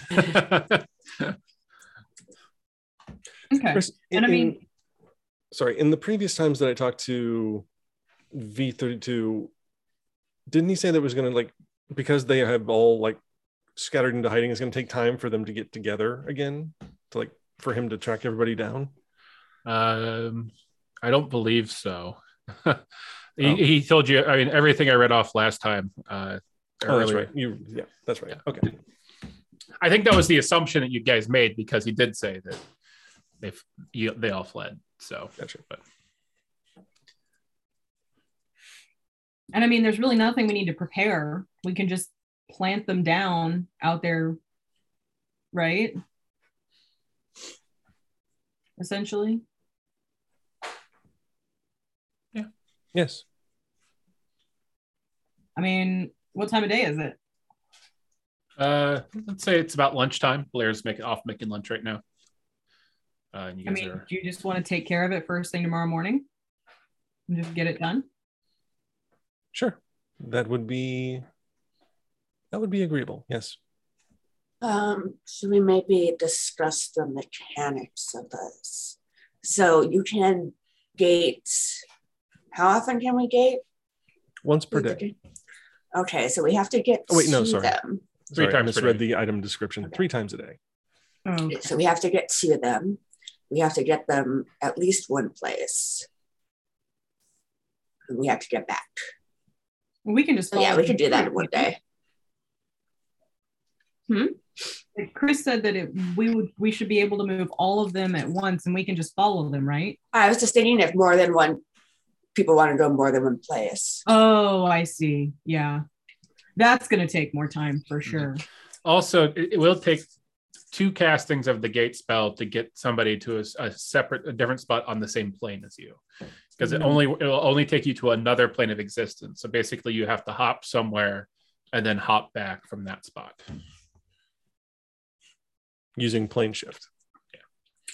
So or using we gate, but uh, Oh, okay. So the we gate, can't the gate, gate- spell the gate spell specifically says it has to be another plane of existence. Oh, So we so- can't move. so we them on the can't do it all in one day. You Not could. at all. I mean, you guys could teleport uh, there using tree stride, uh, and then use two activations to get folks back. That's what I was doing. That We might have to leave. I mean, we can still leave tomorrow, but we might have to be there with them for more than a day. Yeah, I, I I have a hunch that 88, if 88 goes sooner, it'll take another day after that to get them somewhere because 88 will have to Okay. presumably. And we need a safe place on an alternate plane then to put them. You know what we should do? Don't we still have that telescope thing? you do, yeah. Yeah. So we should get our shit together, make our way to them tonight, use the telescope to make sure everything's kosher in the Don't we only see the shadow Shadowfell and the Feywilds? Yeah. yeah, but do we really want to go either of those places places we want to put somebody for a short period of time? I mean, is there anywhere any safer than that? We can also go to the astral sea. Safer than the Feywilds? Probably. Uh, Shadowfell, definitely. I don't I think mean- I don't, I don't think Brinley wants to go to the Feywild ever anytime soon. Yeah, no, definitely not. And I'm not too excited about the Shadowfell, but is it going to be practical to send everyone through to the Astral Sea? Yes. But we can use two of Yeah. them to get people to the a place in our um So basically, they would only need to be in the wherever they're, you're sending them temporarily for like a minute. Yeah. Oh, uh, Enigma says uh, in your head, if you need a safe place in the Shadowfell, I might know of a spot or two. Is this a trick? I do ask that actually. Is this a trick? Yes, I have been leading you up to this point where I could capture a a couple, of- a couple hundred warforged. You have discovered everything. I mean, Congratulations. I would show up there too, though. No, but okay. So, um, where at? Like, where would the corollary be in the real world? In the whatever says this real is. You can use the gate to send them to a person. I could give you the name of a person on the Shadowfell that would be in a safe spot. Well, that's an interesting option. I'll share that. Maybe a last resort, but it's an option. All right. Well, you guys think Wait, about so you this. shared? Uh, Hmm. well, you Is guys think. Enigma inviting us to come visit him? I don't think visit him. He said he would give me a name. Tell him we'll someone. go if we get to come visit him. Brinley and I both want to meet you. Is that what would? So my friend and I want to meet you. you you in? like the worst early aughts chat room. ASL? Uh, Oh no. absolutely not. That's a big old no. Okay. uh Chris, what were you gonna say? Uh, I was gonna say, well, why don't we all ponder this, and we're gonna take a quick five minute bio break because I really have to pee. So, Okay. Pause. Unrecord. All right. All right. So, um, I said unrecord. You'd think I would have had a plan. Uh, well, the problem is, is I scrolled I, my recap. I left the recap I read at the beginning, like in my notes, and so I was at the bottom of that. I was like, "Oh crap! Oh crap! There's so much. there's so much, but yeah, I need to get past to get to where I was." Uh, just gonna remove that. Okay, so uh, you all are fixing the barn, 88, um, or the stables rather.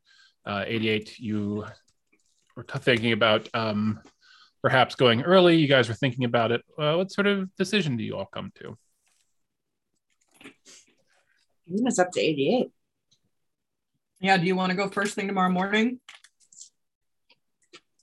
Go this afternoon and scout. I mean, if they're expecting us in a week, are they really going to be ready for us if we show up today? Also, how welcome are we? Because we're not letting you just leave by yourself. How what? Us fleshies.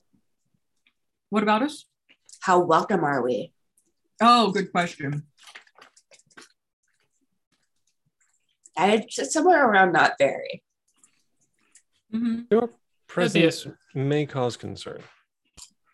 And I think we'd probably at least want to give them a heads up that someone is coming because of the whole trust conversation in the first place. Yeah. Okay, well, we'll meet you in a week, and poof, surprise, we're here today. We can No. just sit in the um in the carriage while you talk to your friends if you need to. We we'll, stay- wait in we'll- the car. we'll wait in the car. Yeah. no. Um, Get in, bitches, we're going to drift.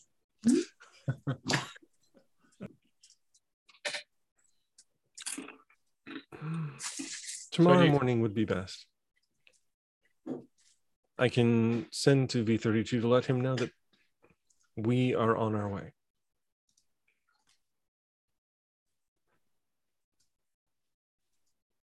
Thanks, honey. Okay. So Yeah. All right.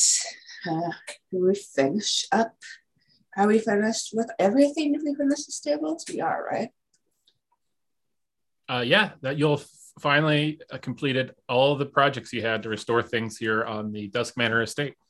Now it's now you get to the point where you can like do new stuff if you want. Yeah. Now we did have a party with all the NPCs. Exactly. Um, is there anything a group of Warforged would need, like as refugees? Snacks. um, A place. Yeah, a place is a place is basically it. Yeah. Okay. Don't need food or water or even air, really. Maybe some chairs. Don't sleep. Yeah, some furniture. A sofa.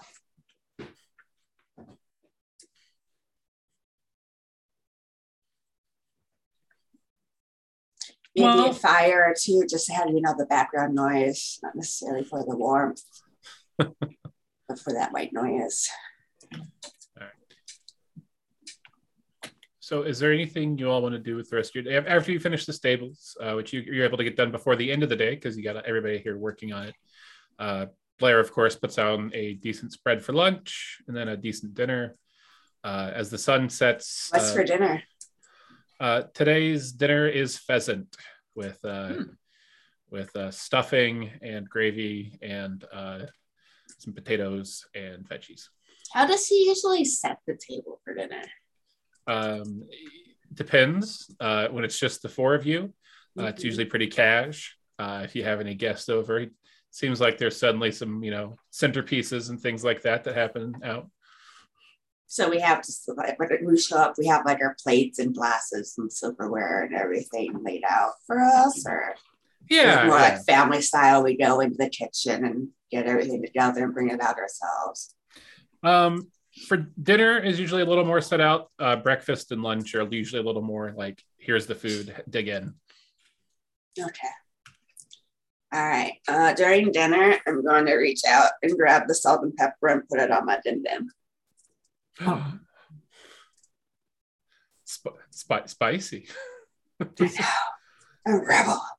Oh, is is Lucia joining us or Yeah, is yeah, Lucia's done? there. Yeah, she, she came Yeah, up I was the, gonna review everything with her.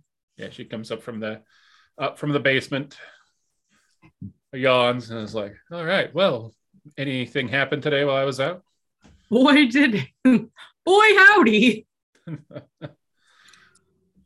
so we're actually going tomorrow morning to get the Warforged and bring them here. FYI. Quicker than expected. Well, I think not a bad idea in this case because, well, uh, times of the essence. There's a lot of fuckery in the wind. Hmm Um, just to double check, can we be upfront with them about what's going on? About me and my whole situation. Your whole shtick. Hmm. She contemplates that for a minute. I don't think it'll come up immediately. So if you want us to hold off, that's fine. Um, y'all know how I feel about Well. I I would just just I would just say Nithis, um, you know, when you when we first met, even though we have a fabulous friendship now, that there was a bit of uh perhaps you know there was some lightning bolts that were chucked around and some storefronts that were set on fire. So maybe use your best judgment. Um, yeah, I have no idea how they're gonna feel about it. Yeah, maybe it, maybe it's a need to know basis. Uh, if they need to know and they're not going to come attack me, then well, yes, maybe. But uh, I mean, you all seem really attached to them, and I will defend myself if I have to. Yeah, no, I don't want to make a thing of it, but I will defend myself if I have to. hmm No, that's fair. That's fair. So maybe we just let it ride, and then they have they have questions, so we can be like, "Oh yeah, it's fine. Oh, it's the vampire-ridden town. We didn't tell you. Yeah, it's fine ish, ish." It's, it's a real moral quandary that I'm still She's- struggling with. She's practically a vegetarian. She's not. She's not even close to that. Okay. only only eats vegans. all right. It is unlikely that many, if any, of the Warforged will wish to journey to Drith. Or will even care. Yeah. So it would be fine for us to keep that knowledge to ourselves. Mhm. And I've already told Blair he's never to mention it to anybody. So that's good. Mention what to whom, Master? Is that an actual question? Or are you planning? Is this a bit? He gives you a, a wink. Okay, it's a bit. Fantastic. Nithis has no artifice, much like Kate. Uh, None whatsoever. toward toward the end of the song or meal, I'll ask um, Lucia if she recognized kind of the era of the song that I was playing earlier that that Blair recognized, and I uh, I'll kind of like zoom in on that era to see if I Oh. can spark any other Blair's memories. uh, she says, "Oh, uh, romantic period, uh, nine hundreds, roughly thereabouts." Uh, she says, "Not a bad time for music. It was a unusual period of peace and prosperity, which seemed to really let those things sort of thrive." It uh, She says, "Way more fucking than fighting, that's for sure." What a unique perspective. How So- long have you been in Drith? About how many generations would you say? Well, it depends on how you count it. She says, "I've been here for yeah, about ten years now, but I Yeah, was here. I was here for oh, I mean, I mean, you know, I was gone for a long time, but uh, yeah, I've I've spent over a thousand years in Drith.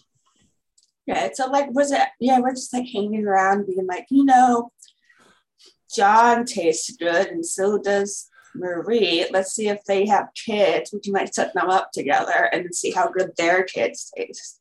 Well, that is a delightfully macabre idea. I've tried to avoid interfering in their lives like that. I also, John it. also John tastes like garbage. I would not want to. Oh treat no, okay, okay, okay. She says, Can uh, we not talk about the tastiness of human and humanoids? As the most humanoid in the room, I don't true. like it. I thought it was an interesting subject. Talking about vampire GMOs. Lucia, would you feed off a More like vintages, really. What's that? Vintage. Lucia, would you feed off of a fae or just I could. I, I, I, I can neither confirm nor deny if I have or not. The lady never tells. But um, Ah, I imagine it's like drinking a little bit too much, like spritzer. Leaves you a little weird afterwards. uh, yeah, I definitely don't like the turn this conversation has taken. So um uh, Lu- Lucia gives a kind of a toothy grin to you, Brinley. She says, "We can discuss later if you'd like." Uh, but uh, obviously, our host is made very uncomfortable with this conversation. So let me instead segue very clumsily into our latest reports from the front. Uh, so far, all's quiet out there. Um, I've got my vampire children. Uh, uh, she says um, in a variety of places uh, that I will have pulled up here. Yeah, on. have they been to Carthel yet? Uh, no, I don't know that I'm going to get to Carthel anytime soon, but uh, I do have um, children in uh, Palafor and Valeria and the capital tomorrow now. Uh, things are quiet. Um, it seems as though the people are not putting up much of resistance. Martial laws in effect. Um, So here's the thing: the people in Windhaven, it hasn't been announced that this has happened yet, which is pretty unusual in the scheme of things.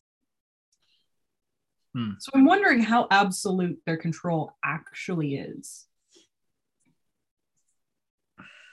she says, "Well, I mean, so far it seems like you know, um, Bahari, Falaria, Palathor, all um, smaller village, you know, villages. Um, not much of a resistance there. Tamar, though, is surprising. The uh, the people there, I would I would have expected to put up more of a fight because they are well." You know, a city, and they have armies and what have you. Um, though it's possible you know, I you know have not been following the Periclesian politics and the troop movements or anything like that before. I was pretty content just to you know hang around here and do my own thing. Uh, Mhm. She says the armies might still be up in Benfelden. I don't know. It could be that whatever is going on, whatever delay is happening, is because of because of that. Interesting. Calamity, would you mind adding uh, Ben Felden and No, no, you don't mind, or no, you refuse? no, I'm not calamity.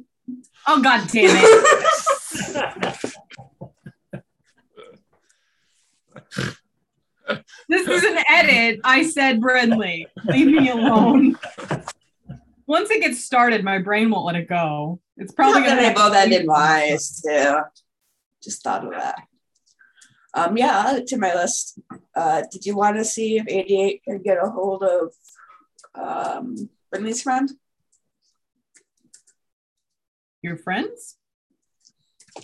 Her former Brinley's date, friend. Which ones? The one for the government official from Windhaven that she went on the dates with, is Old Brinley. Oh yeah, yeah, yeah, yeah. That's a good half idea. orc. Cute half orc. half orc thirst trap Force trap.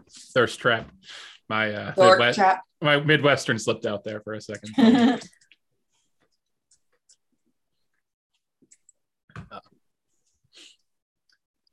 so uh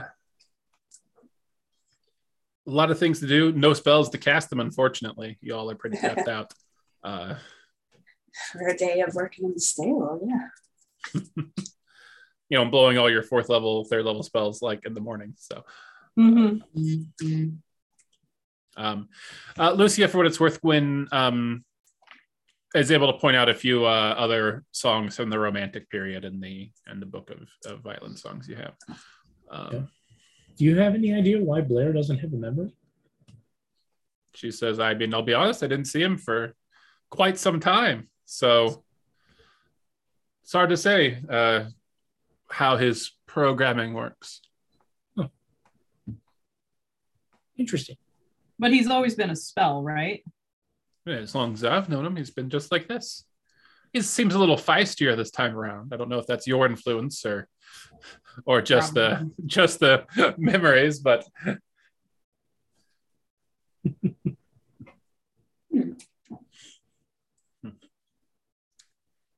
so uh well if it's uh all the same to you all um good luck tomorrow. If there's anything that you need from me you have my my sending stone number.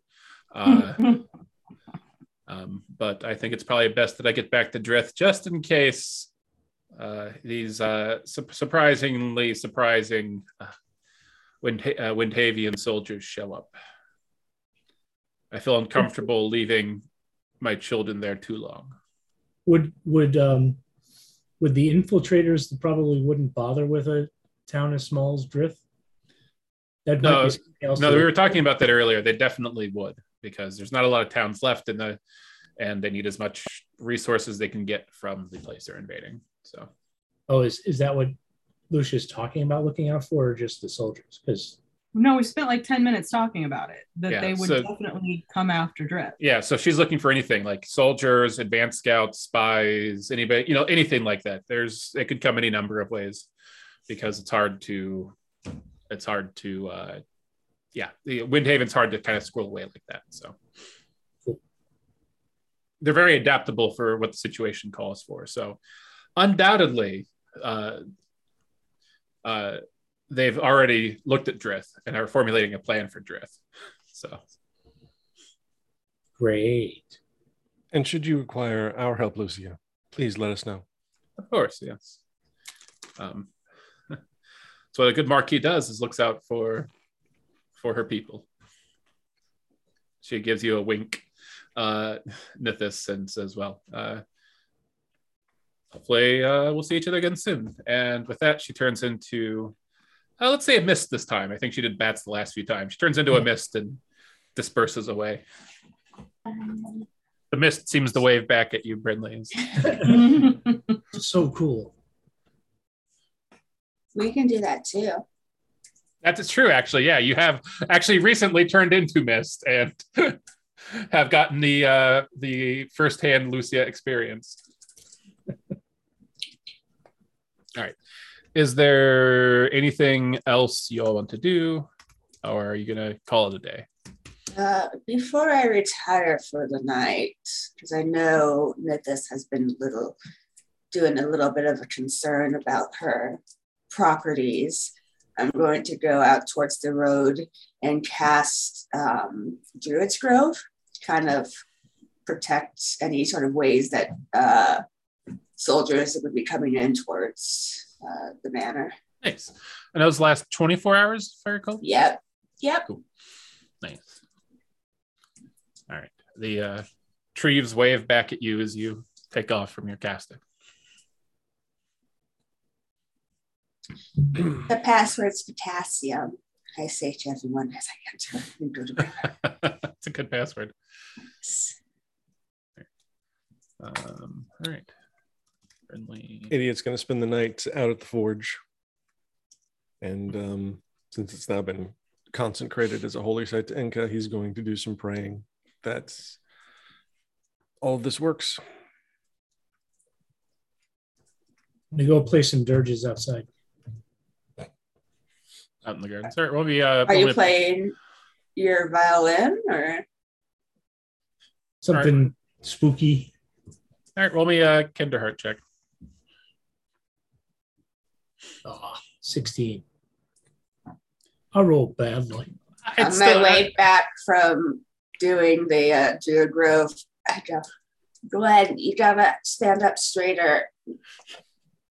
You gotta have better posture. My dad, uh, Brinley's dad, always said that you know a slouching violinist is a fl- fl- clumsy, clumsy, clumsy, clumsy violinist. that was just COVID brain. right?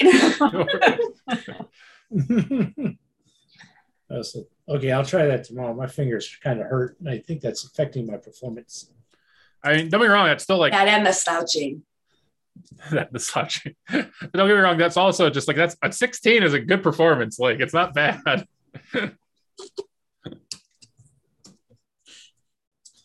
Good Good for a little light light music before bed. Uh, I play uh, Eine kleine Nachtmusik. Yeah. Yeah. um. All right. You all go to bed and rest and recover, except for 88 who doesn't sleep. It's the 11th of Bright. It's midweek. Um, the sun comes up as it's wont to do, uh, and it is a new day. So, uh, what do you guys do first thing? Go down to breakfast. Get geared up. Mm, ready to go. All right. Uh, there's a uh, today's breakfast is a uh, just a a big pot of oatmeal with some oatmeal fixins, and of course, you know, coffee and juice and milk and all those things. That was very good. Are there apples and cinnamon? Uh, there are apples and cinnamon, Sure. I want apple and cinnamon oatmeal. Yeah. Um, and Blair is not actually inside, uh, to your surprise. Blair? Where is he? Uh, you call for him. Uh, uh, you wait a little longer than usual. Then he floats in. He says, "Oh, apologies. Yes, good morning, everybody. Um, hopefully, you found the oatmeal to be sustenance uh, and quite tasty at that." What were you doing without us? Blair, you okay? Oh yes, I was just working on some fortifications to supplement uh, uh, Brinley's uh, Druid's Grove, uh, Brinley's uh, magical uh, tree protections. What'd you get done? Uh, you look outside, and uh, there's probably like a hundred feet of just kind of like fence that he's built uh, with little pointy bits at the top. Oh, awesome job, Blair. Thanks. I, I do what needs to be done for the house, but hopefully without disturbing any of your rests. Not No, even a little bit. good. Didn't hear a damn thing. He says, and I'm doing my job well. Nice. Do you need any materials or anything? Uh, he says, fortunately, we are in a forest full of trees, so uh, and the property is quite overgrown. So this is actually a twofer for me. I'm both clearing the property of things that need to be cleared and also protecting it. So Don't cut down any of the trees I like. I, I've I've marked the ones specifically that you you care for, Brinley, and I've... Okay. And they'll let you know too. Actually, if I recall correctly, Amanda, I believe you had that same conversation with him last, like, like either the last Oh, session or the session before. I realized uh, these are the trees I like. Please don't cut them down. So he's. Hmm. Oh, speaking of, he says, um, Master Brinley, did you ever decide that, decide what to do with your pig ash? No, I did not. Um, he says, uh, well, with potential hostilities on the way, it might be worthwhile to donate it to Master 88 uh, if he needs to forge any steel. 88. I have a present for you. and I reach into my bag and I take out a bag of pig ashes and give it to him. Thank you, Brinley. You're welcome. I hope they're helpful. I'll be sure to put them to good use. goes out to the forge, throws it next to like five other bags of pig ash that Brinley's given him. Uh, All right. Are we So it's Ready? the plan.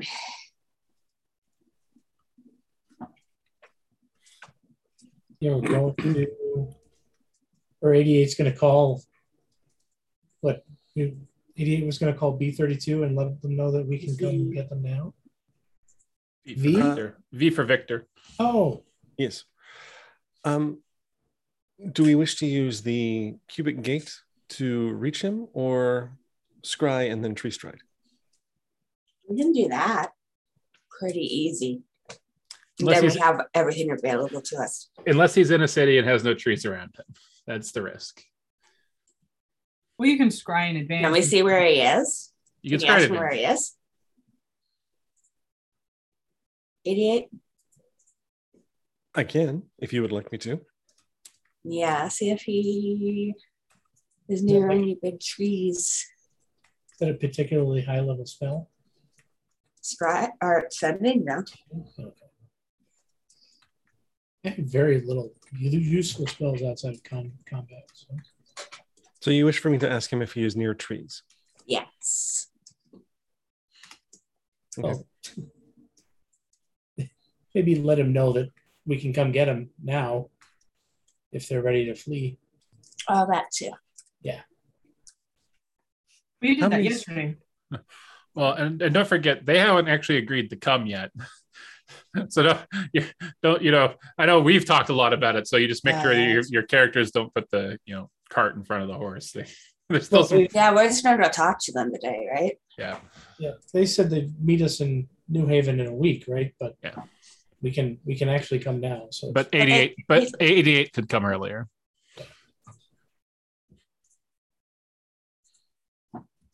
Yeah, I say in 88, if you can figure out where they are and if we can tree stride there, you know, we can all get in the carriage and wait for you outside. All right. 88 will cast sending to V32. hmm This is 88. We are prepared to come to you. Are you near a tree? oh, the weird ass questions we ask. Um,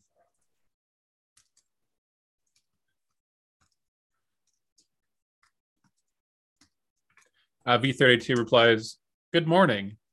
Odd question. However, I am indeed near a tree. Who is we? He says that he is near a tree. Okay. Um, 88. I should have told you to ask him not to reject the scry. We'll cast sending again.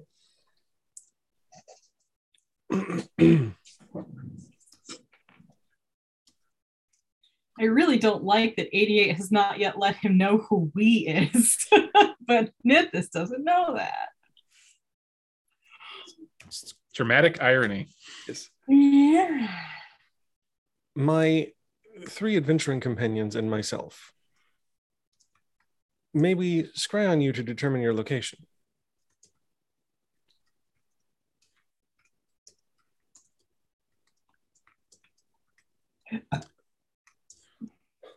There is a bit of a pause.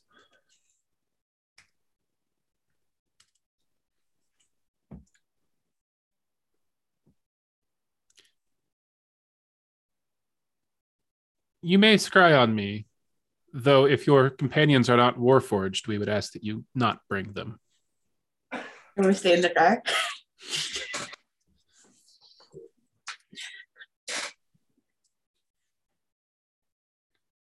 And then Yeah. ascending, not of your own, a Okay. voice you don't recognize.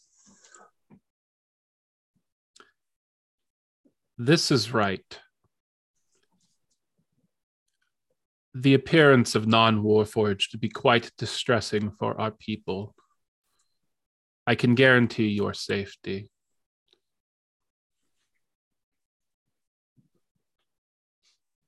But not the flesh. Apparently.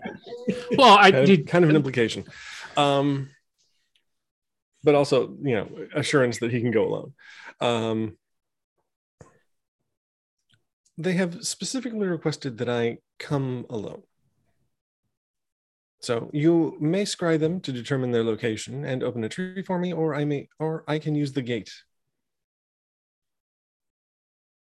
Uh, I prefer to make sure that you got there safe. mm-hmm. I'm going to go ahead and scry on V32. How long can the tree stride portal stay open? Six seconds. Yep. Never mind. All right. So you cast Scry on um, V32. Uh, normally, this would be quite difficult because you've never met V32, but since V32 is going to auto fail the save, you're able to get a good spot on him. Uh, they are in. Uh, you see V32. You see this this Warforged. Um, uh, more lithe than 88 is. Um, you get the idea. Not made for combat uh, standing in what appears to be some sort of lecture room. Uh, and you see uh, there is a tree in the center of it. Um, uh, that uh, goes from the floor up to the ce- the ceiling. Um, like an old Sylvian temple. yeah, that's kind of what that's kind of the idea of what you'd get from it. Um, uh, standing, or I should say, floating next to this Warforged, uh, you see another Warforged. Uh, their form is smaller, uh, a little more rotund. Uh, you notice the first thing you notice is that they have no legs and are floating. Uh, on their, they only have a single arm, and part of their body appears to be crushed slightly. Um, and you see on their forehead these glowing glyphs that are rotating and spinning around the head. Um, uh, though interestingly, on the head you notice no eyes or mouth.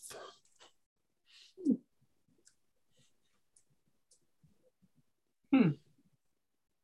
Um, 88, are you wearing protection against scry?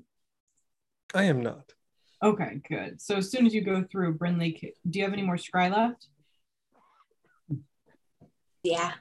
Okay, so you could scry on him to make sure that he was okay.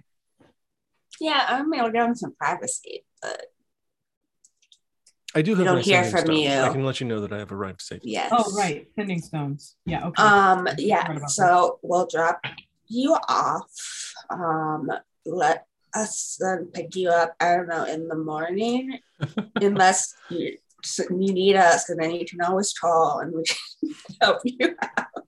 We can come early and get you if you need. Have fun with your friends. I will let you. I will update you as things progress. And so I cast the transportation via plants in one of my favorite trees for AD to go through. Okay. Uh, I go through. Okay. Have a good time. All right. The two Warforged immediately kill you and roll a new character. Awesome. Yeah. Oh, what to do? What to do? All right. So um, you step through this. It's uh, morning, though. It's already kind of unseasonably warm this morning. Uh, but as you step through, you find yourself somewhere cool and humid. Uh, you get the idea that you're underground. Um, and as you step through this tree, uh, you find yourself standing in front of V32, who you met a long time ago, three months ish, two months, I forget how. Two and a half-ish. Two, two and a half ish. Uh, and um, this Warforged I just described, uh, standing there next to them. Uh, Okay. The Warforged I just described, uh, with the glowing glyphs on their head, uh, kind of nods towards you and says, uh, R88, my name is Wright. I was Xander's most trusted advisor when Xander was still alive. It is nice to meet you. Though I go by 88 now. Uh, and not apologies. And they kind of wait for the tree spell to make sure it's closed. They say, I closed it once he got through and we saw that Um, he wasn't immediately attacked. um, they say, it is a it is a shame to meet you under such circumstances. Xander spoke to me of you. Um, he meets he met a lot of interesting warforged in his time, but there was something different about you. Something a quality he admired in you, even though he didn't believe that you two saw eye to eye. Please allow me to express my condolences on his loss. It is a great loss for all of us. Yes, He says, You and Xander spoke twice, yes. That is correct.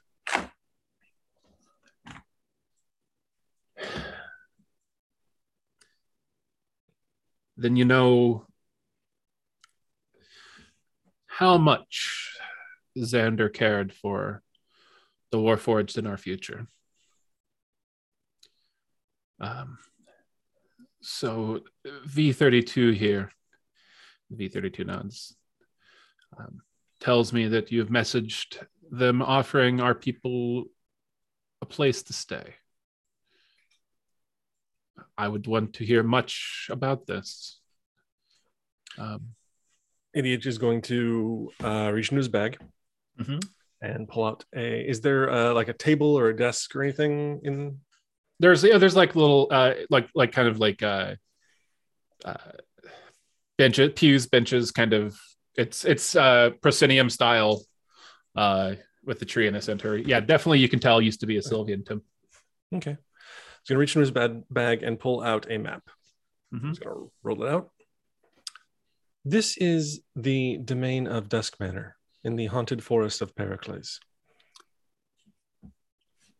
My friend Nithis is has inherited the marquiship of this domain and uh, has extended an invitation for our people to settle there now, with the recent incursion of the Windhavian army into Pericles, I have no idea of how long this this area will remain safe. Given its location deep in the haunted woods, it seems unlikely that they would make a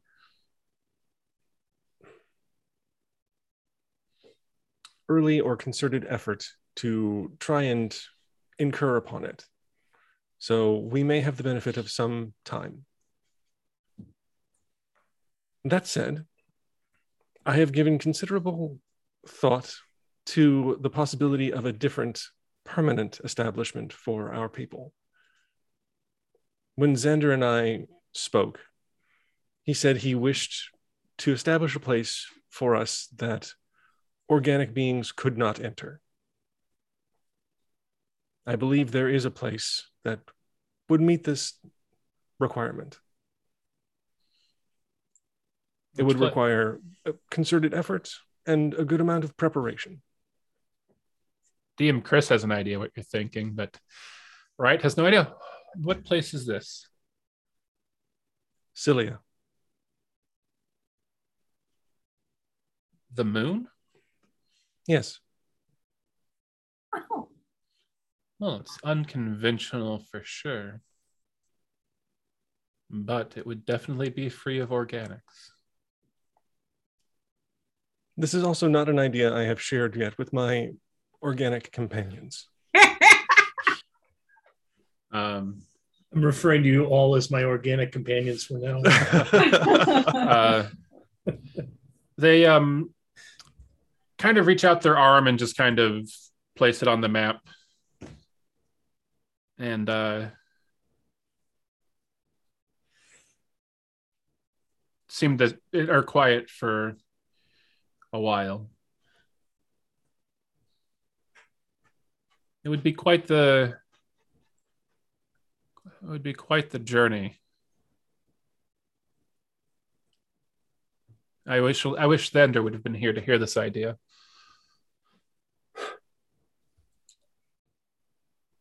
But by definition,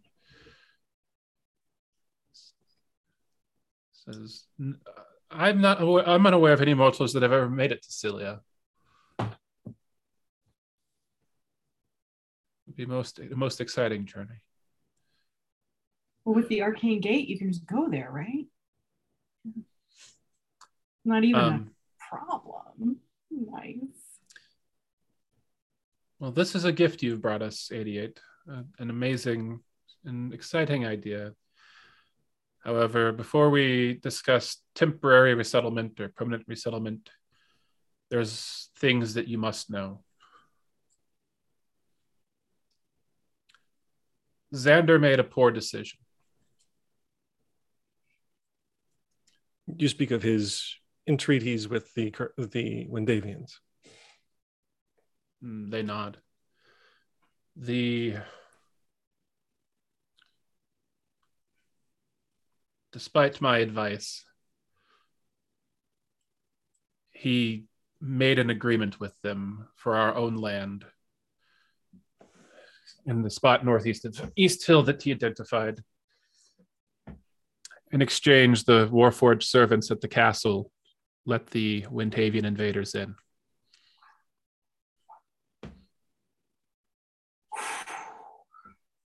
Wow.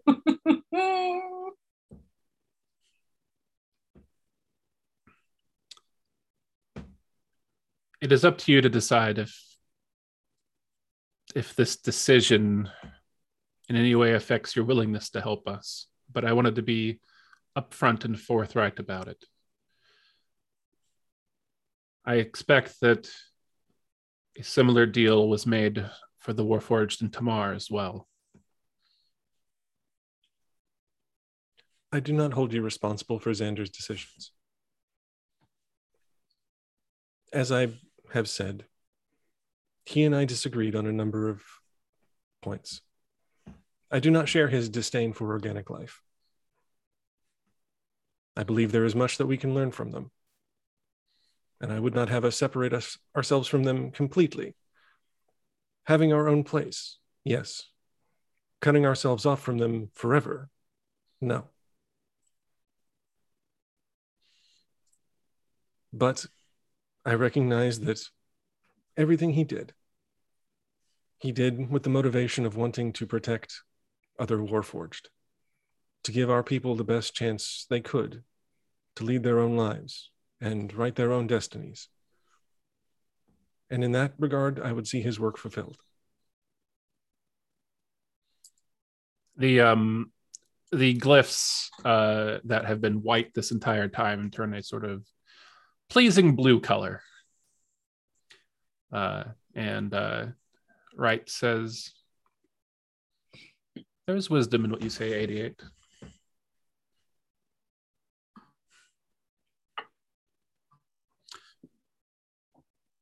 What are your thoughts on vengeance?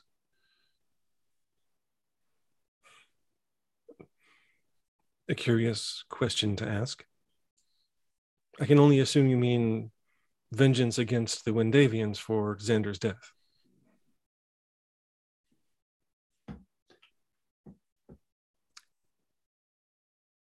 That is not the question. Vengeance against all fleshies. That. If someone wrongs you, 88, do you seek out vengeance? I have. Until I realized that vengeance would not secure for me what I truly wanted And what is it you truly want, 88? justice. Xander mentioned that you discussed that the second time you talked. It was a question he and I discussed frequently. I fear that while he did what he thought was best for the Warforged, I worry that his vision was clouded by vengeance. Vengeance is a poison, 88.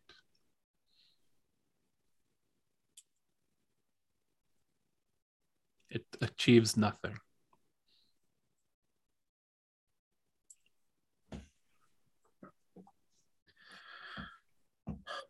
So, knowing what you know, knowing what I know about how you feel about vengeance, I feel comfortable telling you this.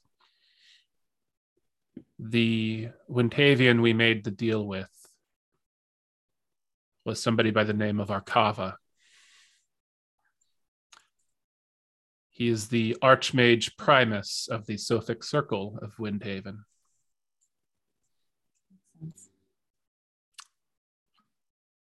I think he viewed Xander as a threat in some way or another. But he is incredible, or she actually, I think, sorry. Uh, yes, she is cunning and ruthless. Wears the face of the friend and the knife, hidden knife of a foe. That name sounds familiar. Did we meet Arkava when we were? No. In? Okay. No. You have never met this person. um,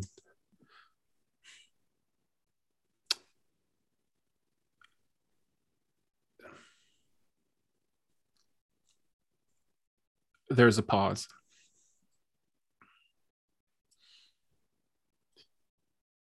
It was Archmage Primus Arkava who murdered Xander and so many of our brethren and uh, they gesture towards the crushed side of their body and did this to me.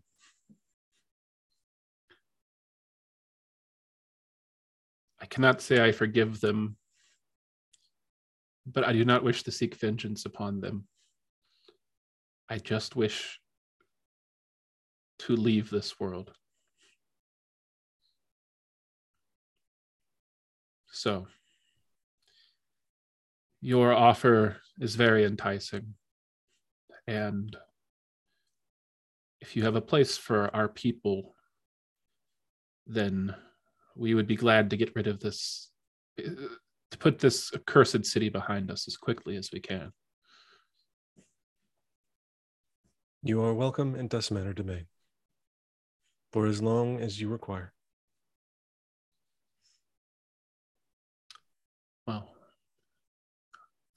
V32 was strategic in their communications to you in case you were not who you purported to be. We are gathered here and ready to go whenever. Uh, 88 will pull out his sending stone. Mm-hmm. Hello, Nithis. Yep. All good. Yes, I have discussed with the Warforged here, and they are prepared to make their way to Dusk Manor. Okie doke. So uh, I will open the gate shortly. Cool. And then we planned on the gate opening out beyond the walls, right? Like they're not. I don't think they're coming to Dusk Manor, right? Well, I have to open it where somebody is. So whoever I'm opening Oh. the gate to. I will trot on out to where we agreed to. Okay. Uh, you'll have to, you'll, and, you, and you have to double jump somewhere. You have to go somewhere else than there. Yeah, I know. Okay. Mhm. Just make sure. Um, Uh, may I ask how many of you there are? uh, um, Wright says it'd be easier to show you. Uh, and um, they just look up and they say, "It's okay, come on out." Um, and uh, coming down uh, through the doors and kind of down the steps, uh, you see a small uh, gathering of Warforged uh, coming down the stairs. Many of them bearing eh, eh, very similar injuries uh, to to Wright. Um, and after after about half a minute, they stop coming in. And you would guesstimate if you did a quick count, there's probably about 150 of them. Okay. The room is pretty full. I will reach into my bag, pull out the cubic gate. Using this magical device, I will open a gateway to the astral sea. Everyone will pass through, and once the gateway closes, I can open another one to Dusk Manor. Uh, Wright, um, Wright. Uh, nods their head and um, looks at everyone and says, um, "This is 88. As discussed, he will be bringing us somewhere safe." Uh, they look at you and they say, "Will there be any organics on the other side of the gate? Yes. what will they look like?" Um, in the astral sea, we may encounter a Githyanki. When we reach Dusk Manor Domain, you will encounter Nithis, who is humanoid. Go ahead and tell them about all of this. Because they definitely followed me. Also, you may encounter my friend Gwen, who is a blue dragon, or not dragonborn, a blue kobold, and Bryn, who is a winter fae. Except right now, I am a giant shaggy dog. She may also be some manner of blue tinged animal. blue tinged animal. All right.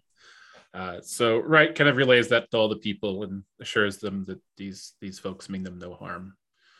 Uh, though you still get just sort of a nervous energy from the bunch of folks. Oh, okay. Reading the gate spell, it says I can open it to a precise location. It doesn't say it has to be a creature. No, it doesn't have to be a creature. Yeah, you you can choose the spot, but it can be a creature. Got it. Okay. Um, all right. So I will flip the cube over to the astral sea side. Mhm. And as I press the button, I will create a gate to uh, Ganara's house. All right. Pass through and sort of float into the ether. Okay. Um, are you going to go first or are you going to go last? I'll go first. Okay. Um, so you uh, um, you pop uh, you pop on through. Um, Outside of the house. I'm not going to try and. Yeah, yeah, yeah, I- I assumed as much. Into their home. uh, all right, so you you pop on through and um, uh, look around, uh, and they're not there, uh, thankfully. Uh, so you just sort of float float uh, away from the void, and all these warforged start coming through, uh, and then disorientedly, like trying to walk and kind of bumping into each other and floating around, unsure of how to move. You must merely think in the direction you wish to go. uh, they're all they all they all managed to make it through within a minute, uh, and uh, uh, Wright comes through last uh, and guides them on the whole how to kind of get acquainted to the movement. And after about five minutes of some comical shenanigans of Warforged bumping into Warforged, uh, tumbling around, uh, She's got a really long rope with a bunch of loops, like kindergartners. um, They bump into each other with little tinks. Mhm. Tink. Tink, tink. All right, and then I will flip it over to the um, uh, material plane side, push the button, and open a gate to where Nithis is standing. So Nithis, uh, about six minutes after the communication from 88, uh, right about the point where you're like, uh, maybe I should check back in. I don't know. uh, a uh, a rip in the space of time and uh, a rip in the uh, in time and space appears in front of you uh, as you see the fami- the kind of familiar and slightly anxiety-inducing pale white skies of the astral sea appear in front of you. Uh, Don't like. I was gonna say, I bet you after the last time you saw this happen, you're like, I don't want to go back there. I scooch out of the way double fast. Um, and 88 and a 153 Warforged uh, come through the gate behind him. Uh, This is Uh, Nithis. Nithis, this is Wright. They Um, are, they were Xander's second in command. uh, so yes, this Warforged is, uh, kind of floats over to you and extends uh, their hand to you. I'll shake it. Um, welcome to Dusk Manor. Uh, 88, us know if you need anything. 88 says you are the marquis of this of this domain. Yes, ish. Less of the Lord of the Domain and more. I'm here and it's mine now. Because I wag my tail. It's- it's kind of an interesting situation. It's been abandoned a long time, and then surprise, I'm here now. So um that's why I was cool being like, why don't you hang here? Because why not? There's no one else here. Drith is that way. Leave them alone. They're just they're small town people. They don't want any trouble. Um, uh, Righteous says, "Are you nervous? You are speaking quite a lot. Now that's just me, man. Okay, you're quite quite loquacious. Where should we Where should we set up our camp? all of this. That way is Dusk Manor. There's walls. We're building walls now because you know who the fuck knows what's gonna happen with Windhaven. These motherfuckers. Hmm. Um, they will be here. Just so you know, they will be here. It'll take some time probably, but they aren't gonna fuck around long. Yes, 88 it- will will point in a direction saying, There is an abandoned mining camp not not far that way. She'll meet our needs well. Um, You guys need any like materials or anything? um, because like Nithis is noticing that everybody looks real rough. Like you don't need food. Obviously, that's what we would normally bring for like people in dire Uh, need. But uh, we will we will make do for now. Thank you. Do we owe you any sort of tithe or or fee for using your land? No, I mean later on, if we all decide like we want to like build up, then maybe we can discuss it. But like, no, nah. We expect we'll only be here temporarily. So Cool. Um, the people from Drith are building a road from there to Dusk Manor. uh, 88, is that going to get in the way? the mining camp's It on the op- other side of Yeah. Oh, okay, never mind. The road's not going to go through their camp. Yeah. Okay, And and they're- then I wouldn't mention that because I would actually yeah. know what was going on. In Yeah, and their and their camp's like a half mile or so away Mhm. from Dusk Manor, so they'll be out of sight, out of mind. Yeah, I mean, like if you guys stay a real long time and you're super prosperous, we could like discuss it, but like, you know, Um, uh, the uh, glyphs on Wright's forehead turn like kind of start like turning reddish, like pinkish reddish, and then just kind of quickly flicker back to white. We'll be fine, thank you. Thank you for letting us stay here. you're welcome. I just I just kind of wave. Yes, hello, organic. I was trying to let my tongue roll out the side of my dog mouth. Um, right, just as that is. Uh, uh, is this your friend that turns into animals? Yes. Right. Hello, Bryn. I wag my tail. Um, you do seem excited. I wag my tail twice as fast. Thump, Um, thump, thump. She, Wow. she can't talk in animal form. All right. Well, we will make our way. We appreciate once again, and we will stay out of your hair, as you are fond, as those of you with hair are fond with, of saying. Oh yeah, metaphors like that must suck for you guys. Um, uh, Red just says, metaphors are strange, Hmm, fair enough. But knowing them is important for facilitating conversations. All right. And so um, they say, 88, will you be joining us, leading us to the camp? Yes. All right. And Well- I would like to attend to some of your damaged members as well. Wright, nods. Um, yes, that would be that would be great. Thank you. Look at that cat. All right. So um, 88 leads off the Warforged, um, uh, kind of the the refugees towards uh, the mining camp. Uh, Oh. what do the rest of you do? Uh, it's it's heck, it's barely noon yet, and you've already, you know, rescued 153 Warforged refugees. What are you going to do with the rest of your day? I find the best stick I can in this clearing and bring it over to Nithis. I throw it. I chase it. I think I th- I look at this little interplay and think wistfully of Winchester, and then go back inside to get my book. Uh, actually, Gwen, um, before you go back inside, as the kind of dregs of the procession are um, are heading off into the woods, uh, you see a warforge that has a Chalic holy symbol. Um,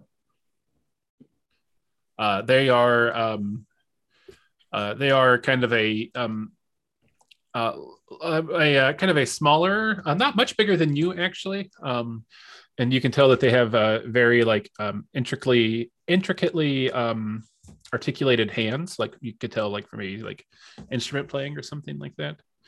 Um, and they kind of stop and look at you. Uh, and they say are you are you gwen I I am. How do you know my name? we warforged do not dream or even sleep but i received a vision two nights ago and you were in it Hmm. Fiddling as the world burned. Yeah. um, what was what was that? uh, they um they have a bag of holding in their hip and they reach into it uh, and they pull out a shield uh, and they drop to a knee and kind of bow in front of you and hold it up to you uh, I kind of walk up to them and I guess grab the shield. What should I do with this? Um, Charlick says you'll need this when the time comes. Uh, okay. Is there anything I can give you in return? Do you need any assistance or? Um, your your marquis has been generous enough. I'm just happy that I assumed I was malfunctioning. I can imagine going from never dreaming to having a dream. That would be jarring. Um, I'm just happy that the vision was real after all, and that you're going to save the world. And I kind of like, can I help you up? That's kind of awkward for me. Uh, Too they- egalitarian for Do you, do you do you take the shield? yeah, sure. Uh, they they get back up and they uh, say, "Good luck," uh, and they turn and they start to walk with the rest of the procession. All right, well, feel free to drop by a- a- anytime you want. It's that if you want a song, or I can anyway. Thanks. Did we hear that? Um, probably not eighty-eight, but uh, I mean, you may have overheard it while you were playing fetch with Brinley. I think that would have started and I stopped playing Fetch Yeah. Brinley. It's a weird enough interaction that Yeah, that would have caught my attention. I've Yeah, returned and I'm just sitting at his feet, big old dog, watching her, stick in my mouth. I drop it. Wait a second. She doesn't do anything. She's watching them. Pick it up again. Nudge her with it. Uh, so what was that? I don't know. I got a shield, I guess. What does the shield look like? uh, it is a um, Oh, you're such a big baby. It's a kind of a teardrop shield um, that's fit for about your size, uh, and it has the holy symbol of Chalik on it. Cat butt. I mean, and as you uh as you kind of i mean it's very finely made um probably magical I kind of, I don't know. I guess I, I got this shield now, so I kind of try it on, try it out, yeah it fits very well see what it feels I like. taste the shield. uh it tastes like tastes like metal with a hint of a, a soupçon of magic I Um, Well, that was weird. yeah, that was very weird. Told me Oh. Alec gave him a dream, which is not, you know, usual for Warforged, and said I was going to save the world. There's a lot of people saying I'm going to save the world. It's disconcerting. Yeah. I pop back into me and I'm like, it's better than people saying you're going to end the world. It's true. Fair. Although people that save the world usually end up dead at the end of the story, so I mean, I'm going to miss you guys. So It's all right. We weren't expecting you to be around for all that long anyway. yeah. Old of you to assume that we won't be there. Oh, I I I assume you'll just live through it. all right Well, I guess I, I guess we'll wait for 88 to come back and see what's up with This this is a weird shield. boy, you know that? Did you show him videos of Duncan and his And that. Yeah, I did. I sent as I sent them to uh, Chris and Caitlin. So, all all right right, well, all I guess I have a shield now. uh and a and a destiny that you seem very uncomfortable with Yes, Yeah. I don't know. um, it's cool. All right. So um yeah, uh maybe sort of kind of you know the camera pulls back from uh you standing there kind of awkwardly holding the shield as uh Brinley chews on a stick next to you. Oh no, I, I'm I'm me again. Oh, oh, the three of you stand there. Uh we kind of pull out of the forest uh as we see these this this uh parade of As as the camera pulls away, Nithis picks up the stick and goes "Heh," and throws it again. See if Brinley goes right after. Paid. Um, you I go, hey, that was a good stick. Sorry, Chris. Um, and uh, as the camera pulls away, uh, we see the Warforged moving through the woods towards their new home. We pull back over Drith, where we see uh, Lucia uh, unable to sleep in her sanctuary, uh, just kind of fretting about everything. Uh, we kind of pull out uh, above uh, towards the moon, and we push in towards the moon uh, and it kind of transitions from the moon to sort of a silvery pool of water where all of this is happening. Uh, a pair of hands on the rim of the water, and a voice that none of you can hear or even know describing just says, Excellent. Everything is going so well. And that is where we'll end this session. Don't like that, Chris. I I don't know. don't like that at all. Like I vote no. Rewind. oh man, now that's disconcerting. yeah. Yeah. A plus for disconcerting. Also, look how cute this baby is. that is the cutest, the cutest yet. You can take comfort in your discomfort by snuggling that cat. Look at this one.